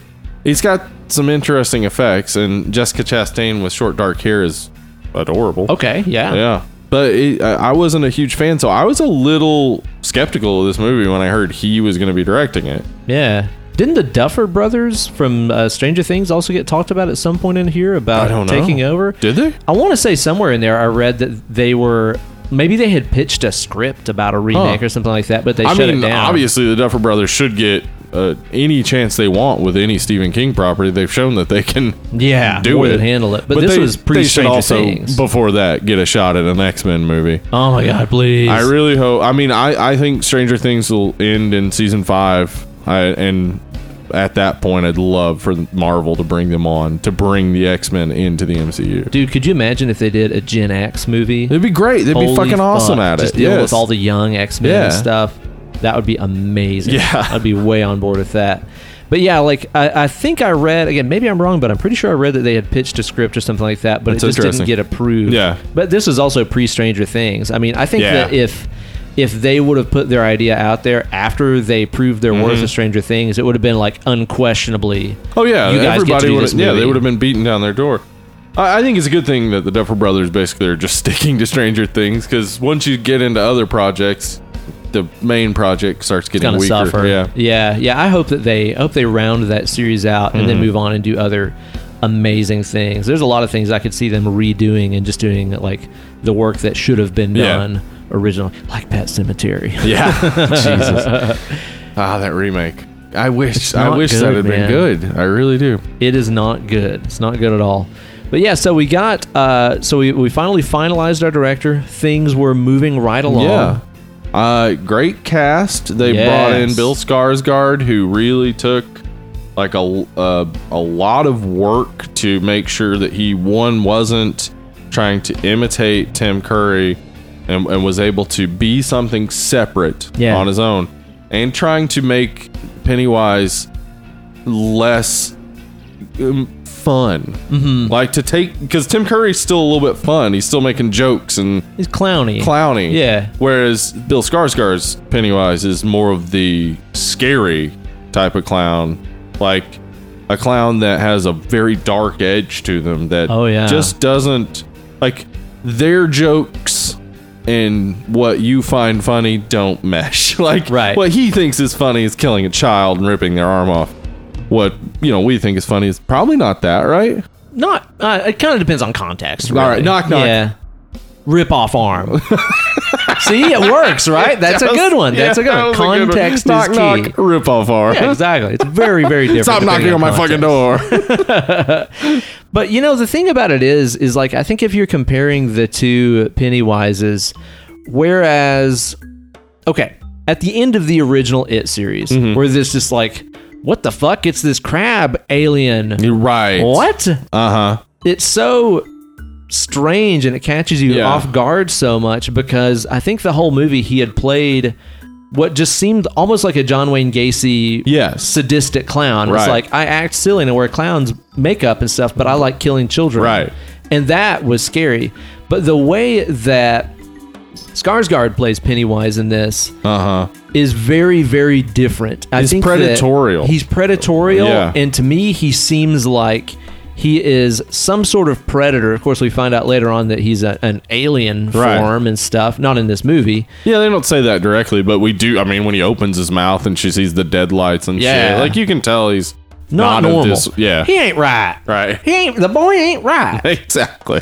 But in this, he seems to me more like, like I said, some sort of predatory animal or Mm-hmm. alien that is disguising itself. Yeah, he's it's it's like a As a lure. human, He's, yeah. like drawing in the kids, but like you can tell it just with his first uh, conversation with Georgie, where like he's using like the the clown guys and the talking about the circus to lure Geor- Georgie in, but whenever like he stops talking, like his eyes float off and like he's drooling. Yeah, and stuff. dude. Like he's not he's not engaged in this conversation with Georgie. He's using it to get Georgie close. Because he doesn't really understand how human interactions Yeah. work. I even like the fact that he's wearing that almost Victorian era clown suit. Because Uh-huh. well, it's like, yeah, it's the one you see in like the picture of him, the Yeah. drawn picture of him from the 1800s. Yeah, yeah. Which just shows you, too, like more history about the character. It's like he crash landed here however long ago. Right. And was like, I don't know what would work at attracting kids so I can prey upon them. I don't know, clowns. They, they sure. like they all clowns. seem to like that. Yeah, so he took on the appearance of this thing and never updated it. Like let's say like the Tim Curry clown looked like Mm-hmm. Right. an 80s bozo Yeah, it- kind it of looks clown. like bozo, yeah. Yeah. And in this, it's like he's not kept up with the times Yeah. or anything like that. He's just I don't know, this works. Human kids enjoy this look. I mean, uh, even in the 90s with Tim Curry as a clown, I know that it gave everybody their fear of clowns or whatever, but it wasn't like before that everybody was clamoring for clowns. Yeah, bring in the They were clowns already. pretty much gone out of the like nobody was like let's go to the circus in 1990. I don't think so. That wasn't a thing we did. Mm-mm. So, like, yeah, like Tim Curry would have been already outdated. So the idea that they made him updated but still outdated doesn't make sense. To have him be just OG clown He's of course outdated, but he can still lure kids in with how goofy and silly he talks and how he looks funny. His head's a little big, you know. Yeah. All those things make a kid feel a little more comfortable because kids kids are freaked out by people who look too different, but people who look a little funny and maybe talk to them like they're adults. Mm-hmm. Kids are pretty much attracted to that. They're not they're not creeped out by somebody like that. Yeah. So he he's he uses that as an in, but gosh, he's just so he's such an animal in the moments when he's not. That's why I talking. feel about Yeah. it. He is like an animal, and it's like that comes across with, like I'm glad you mentioned the drooling earlier. Yeah. Apparently, that was just a byproduct of the fact that he had to wear those teeth. yeah, You know, he had those kind of almost hamster like teeth and Yeah. stuff in his mouth, and that made him drool excessively. And I love how, like, he doesn't even realize he's doing it. Like, he never goes to, like, wipe his mouth No, or, yeah. like, Why would he? Get rid of it. He's just salivating An like animal a dog doesn't. in front of a piece Yeah. of meat or something like that. And it just shows you that, again, he is like an animal disguised as a human, disguised as a clown. right. But ultimately, he's just a fucking animal. Yeah. And I even love, too, like, he does so many little things with his voice Uh huh. like all kinds of little weird things where he'll Hey, enunciate Georgie. something. Yeah, it's like Yeah. a little growl and Yeah. stuff. Almost sounds like Scooby Doo or something. Yeah. You know what I mean? Where it's like he doesn't sound really like how a human talks. Yeah. He uses those psychological tricks too. Like you can draw somebody into your point of view pretty easily by having them imagine themselves in that place. So he has Georgie like "Wh- what are the things you smell at the Yeah, circus? uh-huh. And like, you know, he labels some things and he's like, and so you find you get the person to say the thing they like most about the circus and you find out something about them. But all the while what he's doing is he's Drawing breaking it down the in. barriers Yeah. and getting him closer. Yeah. Yeah. And and again, like even the fact that he's down there in that sewer grate just shows Yes. like he doesn't really get how people meet Yeah, that's- people. you know? He's like, This works, right? Sewer grate? That'll draw him in. Jason Manzuka said this on a podcast I heard where he's just like, I should probably hang out in s- storm drains. Like, can you imagine if Jason Manzuka's in a storm drain? Like, hey, what's up? Zoo I would totally talk to him. and be Yeah, like, dude. all right. I'd crawl down there, just kind of hang out. Like, what are you doing down there, man? You silly bastard! Look at you! Look at you! Yeah, I think that he does a, an amazing job as Yeah. Pennywise personally. And like I said, I really love the look. I love that he's constantly doing that. You know, the the thing that I've heard it called is the Kubrick glare. Yes. Which is something that you see- look up from under. Yeah. chin's yeah. kind of down, eyes are looking yeah, forward. you see Alex do it. You see, uh, uh, what's his Jack name? in- Torrance. In, Full Metal Jack. Yeah, Jack Torrance does it, but what's the dude in Full oh, Metal Jacket? Lieutenant Uh, Pyle, Private Pyle, Private Pile. Yeah. Yeah, like th- it's something that you see in all these Kubrick movies. It Yeah. just evokes this caveman animal Yes. kind of thing. It and looks Pennywise does it constantly. in this animalistic. movie. Yeah. All He- over oh the man, place. yeah. Bill Skarsgård did such a good job of creating this character, like crafting it Yeah. into something not Tim Curry. Like, because I mean, that's full respect. Like, that's the same thing that I was talking about with Joker, where Heath Ledger obviously fully respected what Jack Nicholson did and did not try to emulate it. Yeah. Because to try to emulate it is just to vary it and to say, like, well, I can maybe do better than what you did. Mm-hmm. No, you go completely different. So he went completely different instead of, you know, making it look like uh, me against Tim Curry. It's me against your perceptions of what I can be. Like, if you're worried I'm not going to be good enough, I'm going to make sure that I come across very early as awesome. Bill Skarsgård was apparently also not the first choice they had to play him. There were some other people along the way. Yeah. Um, one of which was the the guy that was like the clown funny guy in Midsummer. The guy with Uh-huh. the crazy eyebrows. Yeah, yeah. I can't remember his name, but he was up Yeah. up for He's there for a in- little while. He was in We Are the Millers. I always That forget that guy. kid's name. Yeah. He was Yeah. also in Bandersnatch. Yeah. He's like Will something. Will something. Yeah. Yeah, he was up for there, but then, dude, an alternate And also, reality. he could have been good, I'm sure. I think he Yeah. could have been because Yeah. he's like weird looking. Yeah, he's weird kinda looking, but he's creepy. also a really like dedicated actor. Like Yeah. watch him in Bandersnatch and see like he really created Wow. an interesting character there. But dude, another alternate reality that I would love to just slip into for just a Mm-hmm. 2nd if I could see this movie with this other choice they had for Pennywise, Tilda Swinton. Okay, yeah, They originally were talking about getting her to be Pennywise. not a bad idea. I think that would have been Yeah. fucking. Tilda Swinton can do rad. anything. She can do anything. She really man. can, yeah. Because you know, it's like not only would it have added, you know, just how great she is at playing strange alien Mm-hmm. characters, but also to make the clown kind of androgynous yeah, would have been that would really be great. Yeah, Interesting. because like yeah, the the fact that he's a man is a little weird. Where it's like it's an alien force that doesn't really understand humans. Like, why would it particularly its gender, pick a gender? Yeah. doesn't matter Yeah, whatsoever. yeah. So yeah, I having can see her- Tilda Swinton being great. Right? Uh-huh. Like that's something that, you know, again, as good of a job as Bill did, I would love to see that. Yeah, just the alternate version of it. Yeah. Yeah, I'd be very okay with that. And of course, he is surrounded by our Losers Club cast They're of so kids good. Mm-hmm. who are the heart and soul of this movie. And I mean, really, without these kids playing these roles, I would not like this movie near as much as I did. They knock it out of the They're fucking all park. so good. Every single one of them. Uh, I think you know Finn Wolfhard is obviously the strongest performance because he's just so fucking comfortable. beep beep, Richie. Basically being himself too. If you Yeah. see interviews with Finn Wolfhard, that's That's just how he is. That's how man. he is. Yeah. dude, he is so great about being hilarious, but also like not just like walking into every shot and just stealing all the attention. Right, I yeah. Mean, he's the biggest star of these kids. Yeah. For sure. But he doesn't just completely distract you. Like he No. needs to be at the center of every shot at all times. Like I love that scene where they're they're hanging out in that side street during that parade, and he's back there. He like grabs Mm-hmm. the like tuba. that that tuba off of that guy, and the guy like takes it from him. He's like, "What the fuck, man." It's so good, dude. It's so good. I just I love Yeah. hearing how much shit he talks and just how crude he is and how hilarious he is. Yeah. And he's always just throwing in all these like nasty jokes about people's moms and sisters, Uh-huh. but like the other kids don't even laugh at them. Nope. They're just That's like, the thing. "Ugh." They never laugh at him. They never laugh at No, him. huh? yeah, because they're just so used to his shit. Yeah. It's like you get the impression that these kids aren't even surprised that he's saying this shit about their moms or Oh their yeah. sister. They're, yeah, they're he's just so dead used to, it. by now. Because that's how it gets. Like when it, with your gang of friends and the way that we all shit talk each other and stuff. It's like you become immune to each other's insults. Where it's like we just do this because we do it, not because it's shocking or insulting or funny. This is just the rhythm we've gotten into. And the first thing he says to Ben, who isn't his friend, was, Glad I got to meet you before you died. like, what?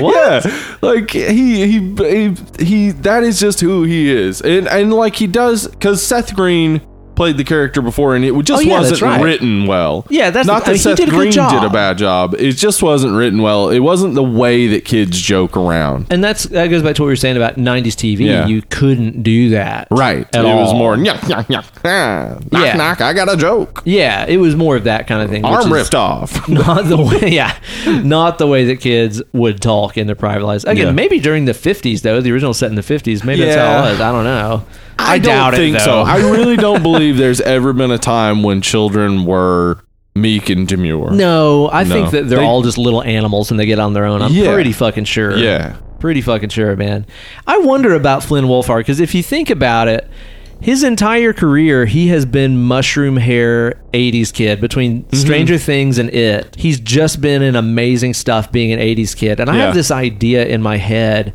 that like flynn's parents Thin. finn did i Yeah. say flynn Yeah. ah fuck me Whatever. thanks beer Whatever. I have this idea that Finn's parents, like before they had him, they're like, you know what we should do? we should make this kid think that he's living in the 80s. they just have like old TVs Yeah. and yeah. Their whole house is decorated like his 80s. All that they get, like they have like a big stash Mm-hmm. He's like, of like, "Can I go stay over at my friend's house?" They're like, "No, absolutely no, sorry, not. No, sorry. poison gas. You know the Can't do poison it. gas." In this economy, no. I think they have like this big stash of like old time magazines from the 80s that they Yeah. have delivered to like their house every day, you know? And It's like, oh, look at the Gorbachev, am I right? Yeah. Ugh. have you heard his band? No. Oh, he's got a band. Do Uh, they sound 80s? I hope they're hair metal. no, they're not. Ah. That would be awesome though. but like they kept this kid locked into this like fake 80s universe. Mm-hmm. They're like he'll be the one that plays all the stuff that's going to be in the 80s. Yeah, which is because it's our obviously generation. going to happen. They foresaw that. Dude, I They were the geniuses. Yeah, exactly. Cuz I'm hearing people talk about how they're like getting tired of this 80s nostalgia I'm not. overdose. I'm Because not. to me, it's not nostalgia. To me, it's a smart way to get around the cell phone problem. Get in around the horror. cell phone problem, You man. have to. I know. you have to get around it. Like in the 80s, you eliminate the cell phone. Uh, I, I mean, if you remember the 80s, like if you you got a call and you weren't home, you didn't get the call. The end. Yeah, if you That didn't was have it. an answering machine, Yeah, you might you'd have never been even one of the know. people with one of those uh, fancy dancy answering machines, Mm-hmm. but it basically was just a, a life in which information was inaccessible a lot of times. Mm-hmm. Like you just had to go off of what you could get from things around you, books, TV, etc. You you couldn't just go on the internet and look something up. Uh, it, it wasn't better. I'm not saying that's No. better. No. But it does make Makes for a better story. it makes for better story. Yeah. Yes, because every single time a horror movie comes out these days, and where you're like, well, why didn't they just look that up? Why didn't they just call the police? Like, yeah. It's like, oh, if that you- would have made it a lot easier. Yeah. Like Home Alone with cell phones? Yes, No problem. No problem. Absolutely. Just Yeah. call it. Like, he. Why didn't he call the police ever in Home Alone? I just don't That's get kind that. of a thing. Yeah, that is kind of an issue when you get down to it. Check out our Wildcard Home Alone episode Yeah. for more details on that That's one. a ten out of ten. That Home Alone. That's a 10 hours out of 10 Yeah, long that was a long podcast, too. episode. That's a good one, man. That's Yeah. a good one. And, you know, he is, a, a, a- Finn is amazing in the movie, but he's not the only kid that's great. Oh no, they're all good. I but- think that the, the the chick that plays Bev, Bev, is yeah. going to be a gigantic She star. just played Nancy Drew recently too. Oh, really? Yeah, I I think it was in a direct direct to TV or direct to video, but she played Nancy Drew. That's pretty cool. That's pretty badass. Yeah. I think she's gonna do great things. Yeah, I think she's she really has good. She's- so much charisma and Uh-huh. charm on screen. The kid who plays the OCD kid, he was in a show on CBS for a little bit. Is that but- Eddie? Eddie? Yeah, Eddie is great. he's so good. He I plays think that it he so does a perfectly. great job. Yeah, because the thing is, is like, yeah, he's neurotic and a germaphobe and all this stuff, Mm-hmm. but he's also just a believable kid who's smart and funny and talks shit. Like, Yes. he's a re- that. That's only one facet of his character. Is what I'm saying. Like, it's not just this completely overblown. I live in a bubble at all times. Thing. Right. It's just something that kind of comes and goes with his character. you know when we think about those kids who were like coddled a lot as Yeah. kids or Helicopter overly, parented. yeah, watched. Yeah. when they're portrayed in movies and TV a lot, they're portrayed as like detached from the world. But that's not it. They still go to school every day. They're still regular kids that have to deal with when they come home the mom who's watching every single thing they do and, you know, saying that everything is a disease and, and whatnot. Yeah. So like he pu- he the character is a lot better than just uh, I think in the 90 series he just had absorbed all of his mom's fears and wasn't anything like a normal kid. Whereas Right. this guy's a normal kid but also has absorbed all those fears that his mom keeps pumping into him. Yeah. Yeah. Yeah, I think that he's honestly probably the kid I would say that I identified the most with. Yeah, I as a kid um hated anytime something got on my hands that Same. was dirty. Yep. Same, dude. Mhm. Sticky, couldn't deal with it. Yeah, It's just uh-huh. gross. Same. I was also not the type of kid to go uh, rooting around in sewers. No. Gray gross. water. It's piss and poop. It's gross. gross, You know? man. Yeah, I was definitely ruled, I think, a lot by by my fears and anxieties Yeah. Mm-hmm. as a kid a lot. Which is something I still wrestle with Yep. quite a bit, but I all the time. definitely gotten better than I was when I was a kid. Hmm. But yeah, I think when I was a kid, it's like all the stuff that I had learned about, yeah, germs and fucking religion and Yeah. everything else, just Everything like was kept me just kind of fear. freaked out. Yeah, Yeah. exactly, man, exactly. I think that I lived a very uh, fear-based childhood in a lot of ways. It probably kept me from having Hmm. I a think lot of fun. In general, most most humans have a fear-based childhood. Yeah. Everything's scary. The people who aren't afraid are the ones who have something wrong with their brain. they have that thing where they can't feel empathy and they're like, I don't see why anything's a problem. yeah. Uh-huh. so what if I die? Yeah. Uh-huh. So what if you die? Who cares? Who you gives know? a shit? Well, ultimately, though, I mean, I guess if you think about it, those kinds of fears are what progress evolution. It's and true. Make us survive. It is sometimes. true. Yeah. yeah. Although fear of stuff that, like, you know, uh, again, I was maybe taught from like the Bible and stuff like that. Yeah. Maybe not really so yeah, much. that's yeah, that's a little imaginary fear, but there are there's some real fears out there. Like you know, the kids who are like, "Let's run into that cave." Those are the kids who back in the day would have been eaten by bears. Yeah, exactly. Yeah. Exactly right, man. yeah, the kid that plays Eddie, I think, does a really great job of, like I said, not just being ruled by his his fears and idiosyncrasies, but it is part of his character. But it's just part of. yeah. You know, not his entire character. What Oh. about the kid that plays Bill, stuttering Bill? Old stuttering Bill, he did a really good job. He does a good Got job. good hair. great hair on Yeah, that kid. he's got good Check out the hair. hair on that kid. Yeah, I think he did a really good job of the the stuttering seeming more natural than Yeah, he, he did. He didn't really play up the whole uh, the thing Du- du- that du- du- du- Yeah, that was what the Exactly. kid in the first one did. Just a Yeah. lot of du- du- du- du- du- du, and it's like that's not how stuttering works. I was gonna say, like, have you ever known somebody that has a legit speech impediment Yes. stutter? It's not like that, Yeah. at all. So I think the way that they portrayed it in this is is good, where it's not something that's constantly a part of you know every time he talks, but it's also not disrespectful and shitty or Right. mocking in any way. yeah, too. and it shouldn't be. no, fuck Yeah. no. Like you can help that. Yeah, no, I mean that's the thing is his friends don't even make fun of him Yeah. about it. Yeah. like unless you know when Finn Wolfhard was mad at him, that's about it. Mm-hmm. So, yeah, I mean that's uh, tons of people with stutters have friends, and they don't get shit about it every day. And that's uh, I think they portrayed it much more naturally in this. I think that the character of Bill is like a little vanilla. It's like He a is. little one dimensional. I think he's to me. supposed to be. I think he's supposed to be the one dimensional protagonist. That basically the idea is he and Bev are going to get together in the end, live happily ever after. And what we know from the book and the miniseries is that's not what happens. No. Mm-hmm. and he becomes different because of it. Like he's this vanilla, everything's going vanilla for him. Then his brother Georgie dies. Then this girl he has a crush on, they don't end up together. All that changes Bill. Yeah. Makes him a different person in the future. Yeah, so my complaints about him being kind of vanilla are well, that's sort of how his character. Yeah, that's what he's supposed to be. You know. Yeah. What do you think about old chubby Ben? Ben, local boy yeah. from the Tri City area. Ah. no Yeah. shit. Mhm. I didn't know Yeah. that. He's he's often at the like uh expos and stuff in Holy Knoxville. shit. Yeah. That's fucking cool. I did Yeah. not know that, man. He's so adorable. Yeah, he's a super cute kid. With his new kids on the block. Love. He plays it so good. Like he plays. Um, I mean, how did I don't remember the ni- kid in the 1990 miniseries? Even I don't remember I don't either, Ben honestly. well. No, I don't. But this kid is very memorable. Yeah, he he's, is. He's much more has much more personality to him. Uh, I love the when he like basically screws up talking to Bev that first time. The way he's just like, "Ah, like yeah, he walks around dragging his headphones, Yeah. which are still Yeah. playing the music behind him. Dude, he's just so wonderfully awkward, but at the same time, like, kind of strikes gold every now and then. yeah. Every once in a while he gets lucky. Yeah, Yeah, and like you can tell that like yeah, he's fat and nerdy, but it's like Bev, who he idolizes, like doesn't think of him as like fat nerdy exactly kid. yeah she doesn't uh, see him that way and nobody seems to see him that way except for the bullies Yeah, and, And the and- and bullies- himself. and that's what bullies do is just find insecurity and play off of it so it's not Yeah. even like people care about the thing they're pointing out it's that you care about it And I'll tell you what, th- too, man. As as a, as a straight dude, Mm. the thing that I found out, chicks don't really care about no much anything that you're worried about yourself. yeah women in general aren't as um, they aren't as worried about looks as we think they No, are fuck no. which is actually true of men too i've That noticed too. i think we all are overly obsessed with looks and don't realize that most people don't Most people don't care. that much like you see a pretty person it's like pretty person cool Yeah. that's it like it doesn't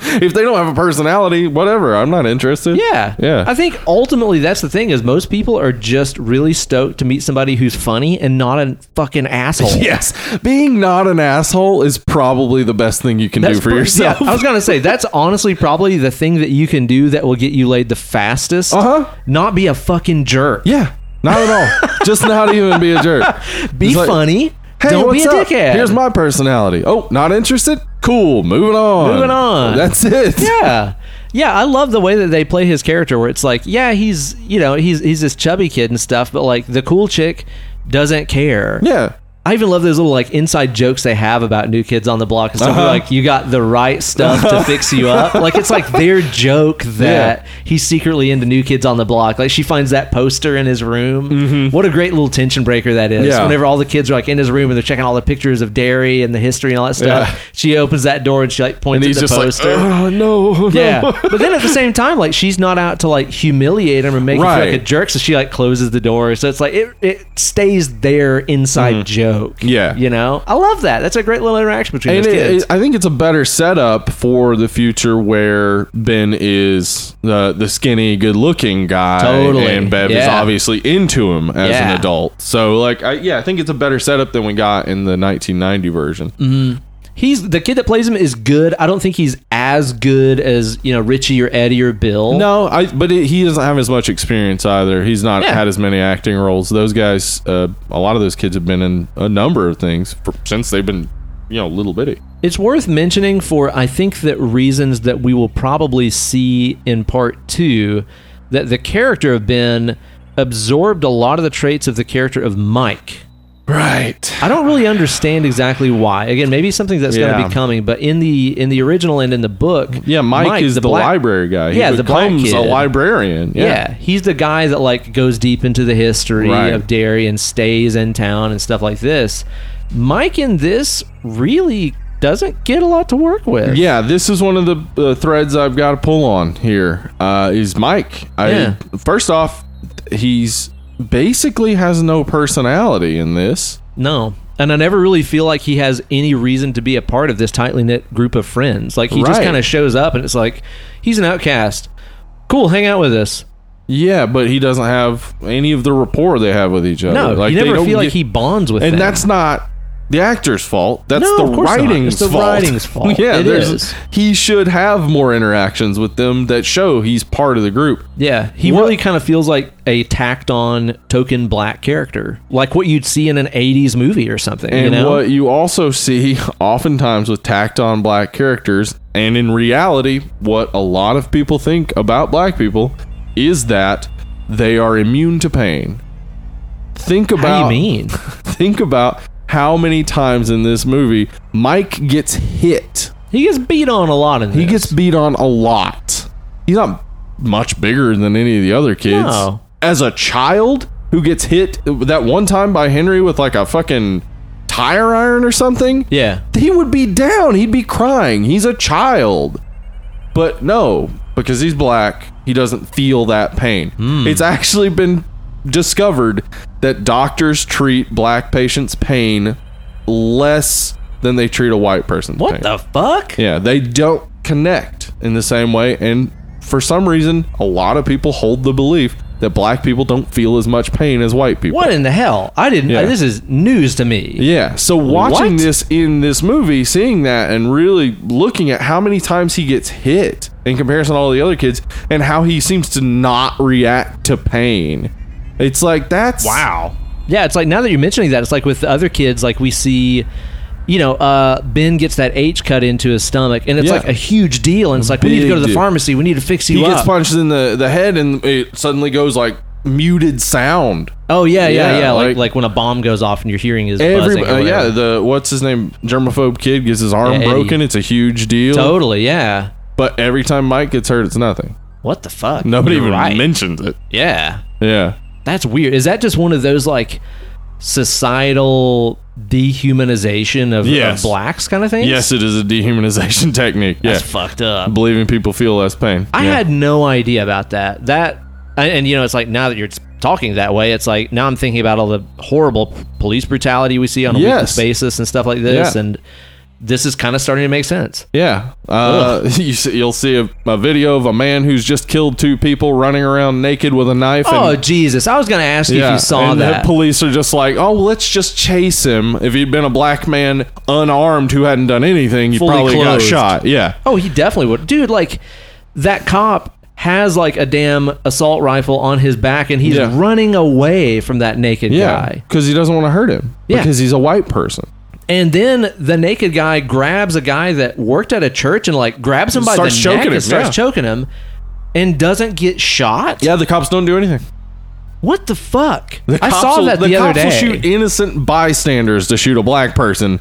They will. They will do everything they can to not harm a white person who's just killed a bunch of people. Yeah, They don't care. he killed a woman and a child. Yep, That's unbelievable. it is. Good God. I'm Um, glad you pointed that out. I didn't really pick up on that with Mike. I just thought that they gave a lot of his attributes to Ben and were Yeah. like, well, it'd be a bad thing to cut this character out of the movie, so he's got to be here doing something. Yeah, which again is racist. Also shitty. yeah, Yeah. yeah. Um, and also the way they portray him is like the things his uncle says to him. I I guess it might be a conversation that some black families have. Yeah, you gotta be tough, You've or else got to the be world's tough. gonna This roll world ya. fucking sucks. Yeah. Well, especially again, i- it's it's the '80s. You know, Yeah, this is but- not a woke generation. Why doesn't Mike get to be a kid while everyone else is being a kid? Nah, he doesn't. No, he No. has to be an adult. Yeah. They totally skip Mike's childhood. Now, I understand racism is a thing, but children are children. They don't care what color they are. Mm-hmm. They might have a different uh, world experience, But when you're with but your they're still friends, children. Yes. yeah, yeah, yeah. It's a different story when you're with your friends and your circle Yeah. of buddies and stuff. Yeah, you're right. He never really gets to have fun and cut up at all like the other kids do. Mm. I, huh? I don't remember him doing. Yeah, there's no moment with him having fun. No, That sucks. that does suck. Yeah. I feel like kind of a dick after you just talked about all that stuff to say too. It's like I didn't think that he was the best actor of all the kids. He's, but he's in uh, Castle Rock and he's a great actor. Oh, He yeah, just that's right, he is in Castle Rock. He just didn't He's get great in that. anything to work with. Well, fuck. It sucks. That does kind of suck. Now that you mention and I it. wonder what they're gonna do with Mike in this new I do sequel too. because if he's like, is it gonna be that Ben left and basically Mike took up what Ben was doing before? Or I mean, in which case, why have Ben do it in the why first have place? Ben do it in the first Yeah, place? like I, I am wondering if they're gonna have Ben be the one that stayed, and Mike somehow gets called back. I just Uh, don't. I just don't that know. could work, yeah. But I I mean, mean, 'cause I, Mike has think reason to they leave. set up that Mike was gonna stay because he's Yeah. gonna work for his uncle or whatever. But Mike has a lot of reason to leave. Yes, So he it'd absolutely make does. More sense. Yeah, that he's go like, to a "I gotta bigger get the city Fuck where- out yeah." of here. This place fucking sucks. You know. Yeah, that's uh, that is interesting. Hmm. And, and we also got Stan, the Jewish kid. He Yeah. doesn't really do he a doesn't lot. have a whole lot, but the painting stuff is for me. I think the scariest part of the yeah, and I So, wanna- I like- want to talk about the scares and stuff in the movie a little bit later Yeah. on too. But I mean, in the OG and 1990 miniseries, Stan kills himself. Yeah, So it's a possibility they didn't want us to get too invested in him. Is he will probably be killing himself at the beginning of part two, but that That to makes it me- less impactful. Yeah, it makes it less impactful. So why not make us care more about him? Yeah, exactly. Yeah, if the movie started and, like Richie killed himself, I'd be like, oh fuck. Yeah, man." that would be the worst. Yeah. But I mean, that's Bill Hader. He's Yeah. definitely in the movie. But you got to think too. I mean, we're talking about you know what is the the the losers club? It's like seven kids. Seven kids. Yeah. And it was sourced from like a fourteen hundred page book. Yeah. You can't give them all tons of backstory. That's true. I think that Yeah. I think that other than Mike, they invested their time pretty wisely in describing these Yeah. kids' home lives. I think that seeing the home life of Bev, Eddie, Bill. Yeah. We never saw Richie's home life. No, you never do, do you? Uh, we see. We see. Um, but his character's so big, it doesn't really matter. Yeah, we yeah we see a lot of of. Well, I mean, yeah, we see Bill with his dad. We never see his mom. That She's was- playing piano at the first. Yeah, but about you it. can't see her face. And then No. when you see her in the projector, her face is covered by her hair.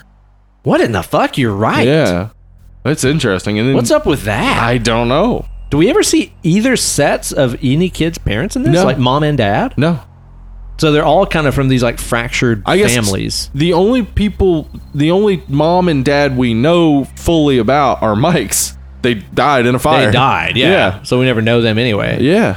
So everybody else is just Yeah, we just know we either Eddie's see mom. one parent or none. Yeah, Bev's dad, who's a creep. Uh-huh. Eddie's mom, who feeds his n- uh, neuroses. Yeah. Bill's dad, who seems like a dickhead. Yeah, he really does. His mom, who's non-existent. We see Henry's dad, Mm-hmm. which all that stuff with Henry is is Yeah, really that's well, great. That's really awesome. well done. Yeah, they did a good job. yeah. I had not about that. I until mean now. that that is that is a smart thing to do, of course, in this movie that's about children dealing with this to make the parents kind of absent. Yeah. And it works in an 80s setting with the, you know, latchkey kids in the 80s. It was pretty common that kids didn't see their parents a whole lot. Well, that's the cool thing about this is like not only is it set in the 80s, but it also has that feeling that a lot of other 80s movies, like let's say Elm Street, Uh-huh. uh, have, where it's like the parents don't believe kids. Right. That's something that's all over 80s movies is the kids are going through something ridiculous and awful, and the parents just don't believe it. They even have that Nightmare on Elm Street 5 marquee. Yeah, totally, man. Yeah, I got that dream child up Dream in child, there, yeah. man. It's not a good movie. Not a good movie It's at not very all. good. No. But I like too that like they even kind of made this feel like an '80s movie, you know? Mm-hmm. They Which did. I guess the original book did too, I suppose. But they really played it up in Well, this. yeah, I think the '80s ness of it was uh, a good background without diving too deep into the 80s though too Uh, it, it didn't get into a lot of nostalgia about the 80s it was just like well this is the 80s this is what it looked like this is what it felt like this is how kids talked Yeah. yeah Well, and two, it's not. Well, it's kind of like what we talked about with like that first season of Stranger Things, where it's like when you got into the '80s, it wasn't instantly neon colors, and Mm-hmm. Right, yeah. fucking high tops and yeah there spandex was the everywhere. conversion from the 70s dark uh, or the 70s like brownish Yeah, uh orangish dark green Wood paneling. yeah wood paneling all yeah, that that's the '80s that we grew up in. Yeah. you know, and this movie does a good job of staying very accurate. I think to the time period that's portrayed in. What do you think about Henry and the Bullies? man, so much better than the miniseries. way very menacing. That kid, scary. He's scary. Yeah, yeah, the kid that plays Henry. yeah. The kid that plays Henry. Yeah. the kid He that plays is- Patrick does a good job of being that. Like, is that the skinny, dark-haired kid? yeah, the one who gets killed in the yeah. sewers. yeah, he's awesome. He's a great like kind of crony to Yeah. head bully Henry. Then you got the the Belch. Belch, guy, yeah, who, unlike in the '90s miniseries in the book, isn't just burping all the time. That Thank was fucking God. I hated that part. Which, P.S. Side note, Uh-huh. again, another experience from the show last night. Is it just me, Uh-huh. or should doing anything but pissing while you're at a urinal be punishable by death? Because I think that it should. Because, like, dude, when you're standing in a urinal next to some guy Uh-huh. who just starts loudly burping or it's usually farting, this. It's usually this. This is for the the female listeners uh, s- who have never been in a men's urinal before. Guy walks up, clop, clop, clop.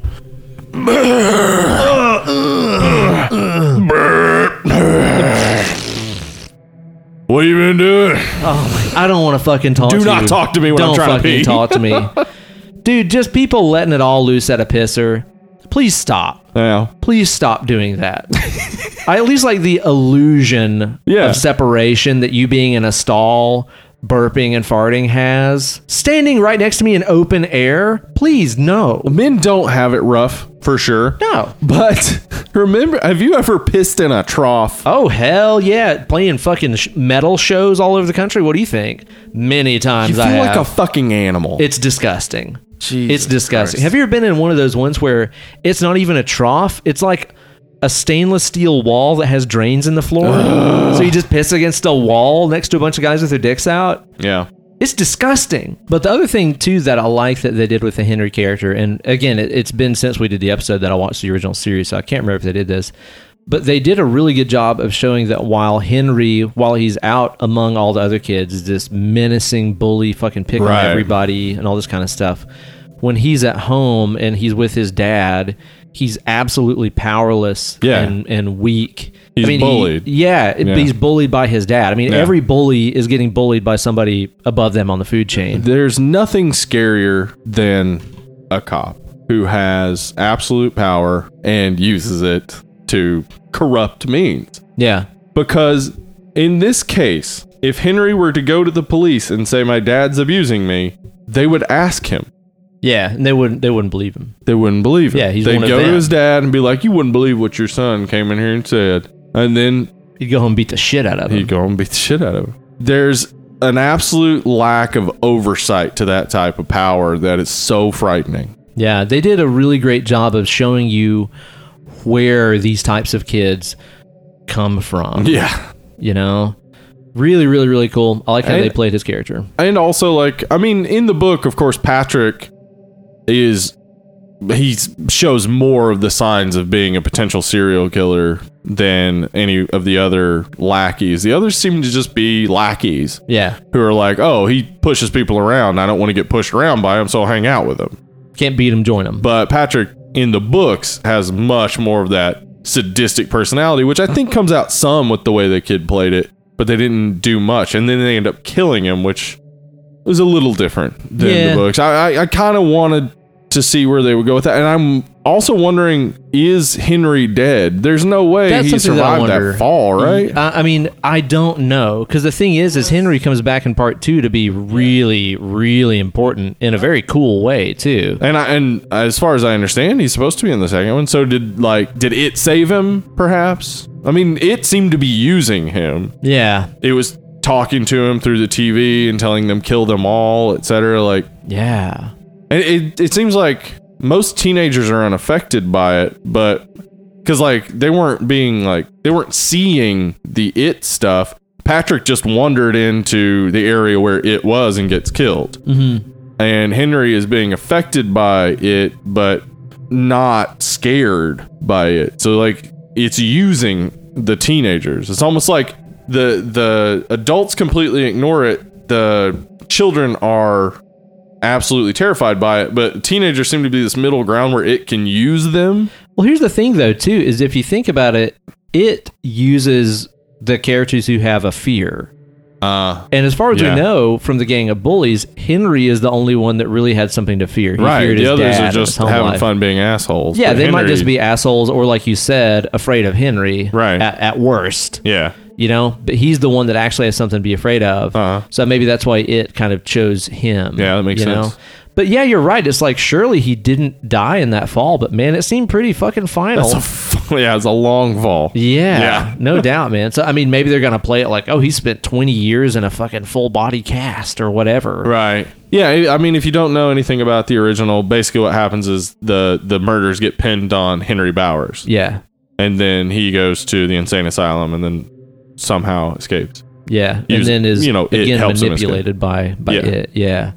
So I don't know. We'll see how that works out. I hope they do something cool with it though, because that was one of the the better parts of the second part. Yes. Of the miniseries, in my opinion. So I'm is assuming, Jimi yeah, I'm Henry. assuming he didn't die. There's no way. Yeah, yeah, definitely.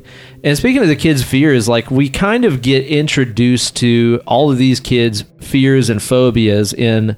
I mean, it's damn near a montage towards the front of the movie where it's Right. like, here's this kid, something scary happens. Uh-huh. Here's this kid, something, Something scary, scary happens. happens, yeah. Here's this kid, guess what? Something scary happens. And, you know, that part to me, I think when I was watching it the first time as being like, this is a scary movie, I started being like, I'm not getting scared. I know something scary is going to happen. Right. But I think that that part honestly was more character exploration. It's Yeah, like it was. that wasn't really there to scare us. It was to tell us what the kids fear. Yeah, I think of all of those, Ben's was the one that Ben's and uh, what's the one with the painting? What was that kid's name? Eddie. Eddie. No, not Eddie. Eddie's No, it's the- Stan. Stan. Stan. Right. Yeah, with the so food Ben lady. and Stan's both had more impact to me, but Yeah. they were still like, yeah, you're you're right. Where it was just like, okay, well, I know something scary is going to happen. Yeah. They're exploring each one of their fears. It's character development, not Yeah. scary movie stuff, really. Yeah, the thing with Ben where he's been like researching in the library Yes. and he finds out about the Easter explosion and, and like all sees these that kids kid's died. head up in a tree. Yeah. yeah, And then dude, like the reveal of that headless kid. Yeah, it was so perfect too It's because so he's walking cool. down the stairs and you're like, oh, it's a person. Yeah. that person does not have a head. Yeah, because at first, like, yeah, you're right. You see it through the door frame where it's Yeah. like he has legs, he has arms, he has a torso. Where's his fucking all head? the And it's like normal s- stuff. It's Gotcha. like a smoking stump. He's dropping those Easter eggs, and I love too how like it looks like I I assume that was a real person wearing a green head, and they just Yeah. green screened his Yeah. head out. I don't think that's a full CGI character, but they snipped frames out. yeah, they did the the witter shins. I think that's what that's called, where it's just Yeah. like jerky. just a little Yeah. Mm-hmm. twitchy, but not in that ridiculous, you know, uh, late '90s, early 2000s. Everything's twitchy kind Right. of way. I thought that was really well played, and I did enjoy that. Did you notice too? Like before all that happens, while Ben is reading the books and stuff in the library, the like weird lady standing behind him that's out of Yes. focus. Yes. I noticed that this time. I didn't notice it What the first is going time. on with that? Holy shit! yeah. But then, like later, you see her again, and she's just being totally normal. Mm-hmm. What the fuck is going on with I'm that? not It's like sure. one of the librarian ladies. Cool. Yeah, I also if you pay attention when he keeps turning the page, Yeah. the figure number is the same. It says 149 under every single one of those pictures. So Oh. that like Whoa. like basically Pennywise is making it seem like he's turning a page. Well, like a, a flip book or something. Yeah. That's crazy. That's cool. cool. That's cool.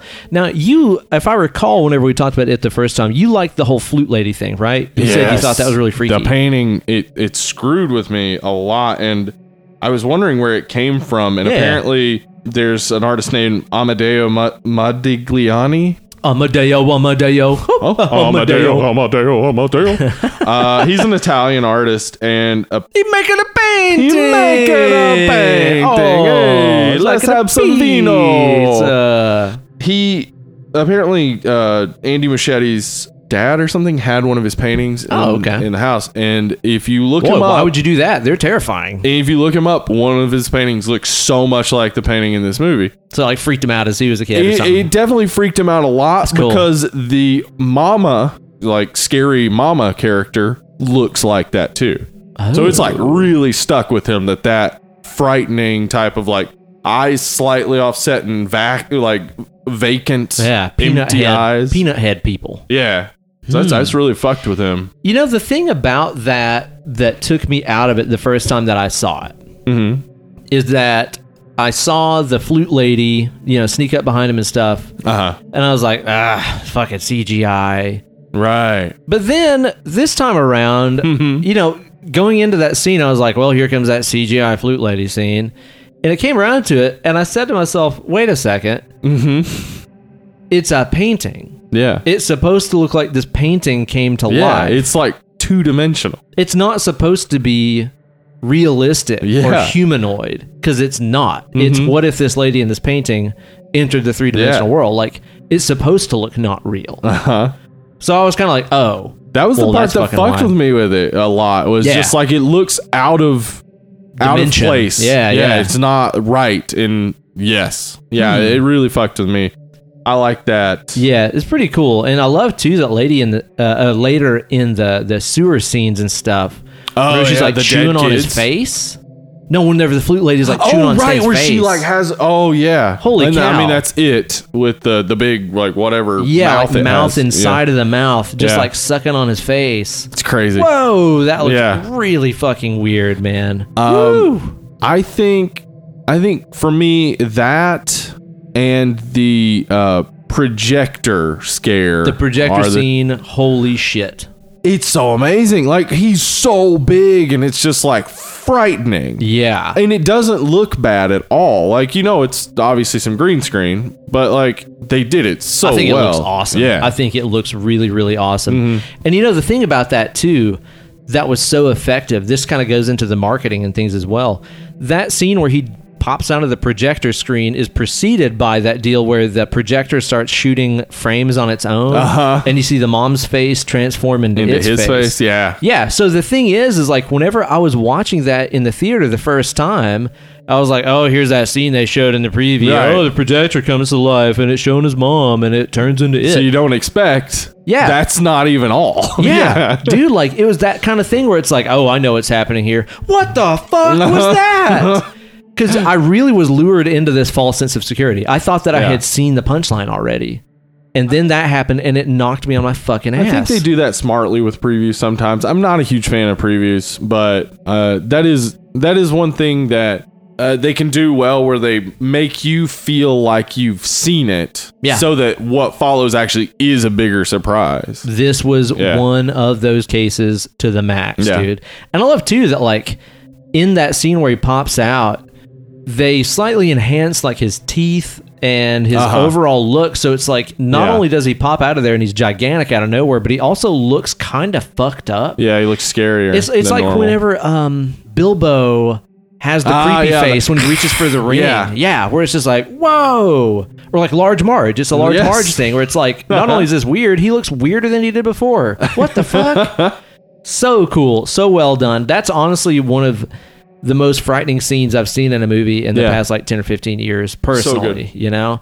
And I know it doesn't hit everybody the same way, but for me, it really did Yeah, and the the amount of violence and gore in the movie really surprised me yeah, too. it's way more than the 90 mini miniseries for oh sure. yeah, yeah. I mean, even the opening scene with Georgie, where it's like, It just rips his arm off. yeah, and you see it's like what fucking Trail seven or of eight year old blood kid, yeah, and- yeah. crawling away with his arm off. yeah, I mean, that just kind of let you know right at the very front of the movie, they, like o- yeah. you're getting into some shit. They here. opened it with "This is gonna get fucky." Yeah. And dude, fucking poor Georgie, man. It's like he gets his arm ripped off. He gets that bolt gun shot into his head later on Uh-huh. he in the gets movie. he gets puppeted.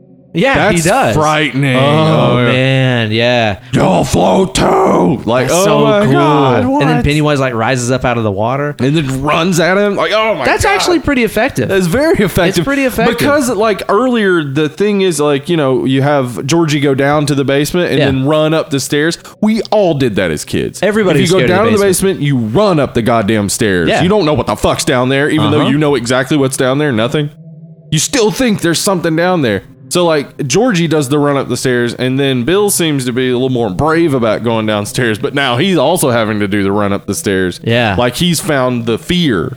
it does the thing that is so effective where it plays upon the things that we were all scared of as kids. You know, like I remember, and actually, it's one of those things that does kind of carry with me even to this day. But especially when I was a kid, like being around people that were that were sick or Yeah. unwell in some way, I was terrified of. Again, because I was also kind of a germaphobe and s- still, in some ways, kind of am. You know, that see those scenes with uh, with Eddie and the leper Yeah.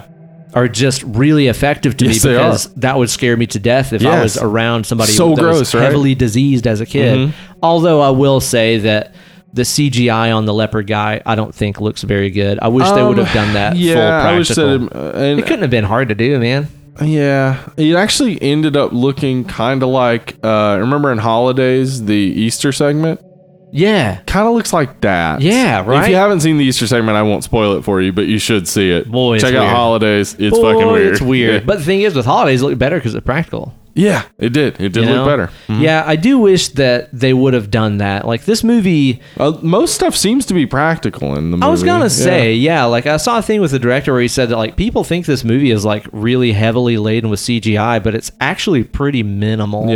Mm-hmm. there's obvious stuff. Obviously, the flute lady. Uh, obviously, that kid's you know head being off, and some of Right. the some of the wild stuff that Pennywise does is obviously CG. Yeah. But then other things like even that that cool transformation that Pennywise does after fake Georgie has been shot in the head, and like Oh, the legs yeah. like spring out and stuff. That's where he's awesome. transforming. I Uh-huh. think that that's practical, if I'm not It mistaken. may be, yeah. You know, I mean, it, it doesn't look CG. No. Either it was really well done or it was practical. yeah.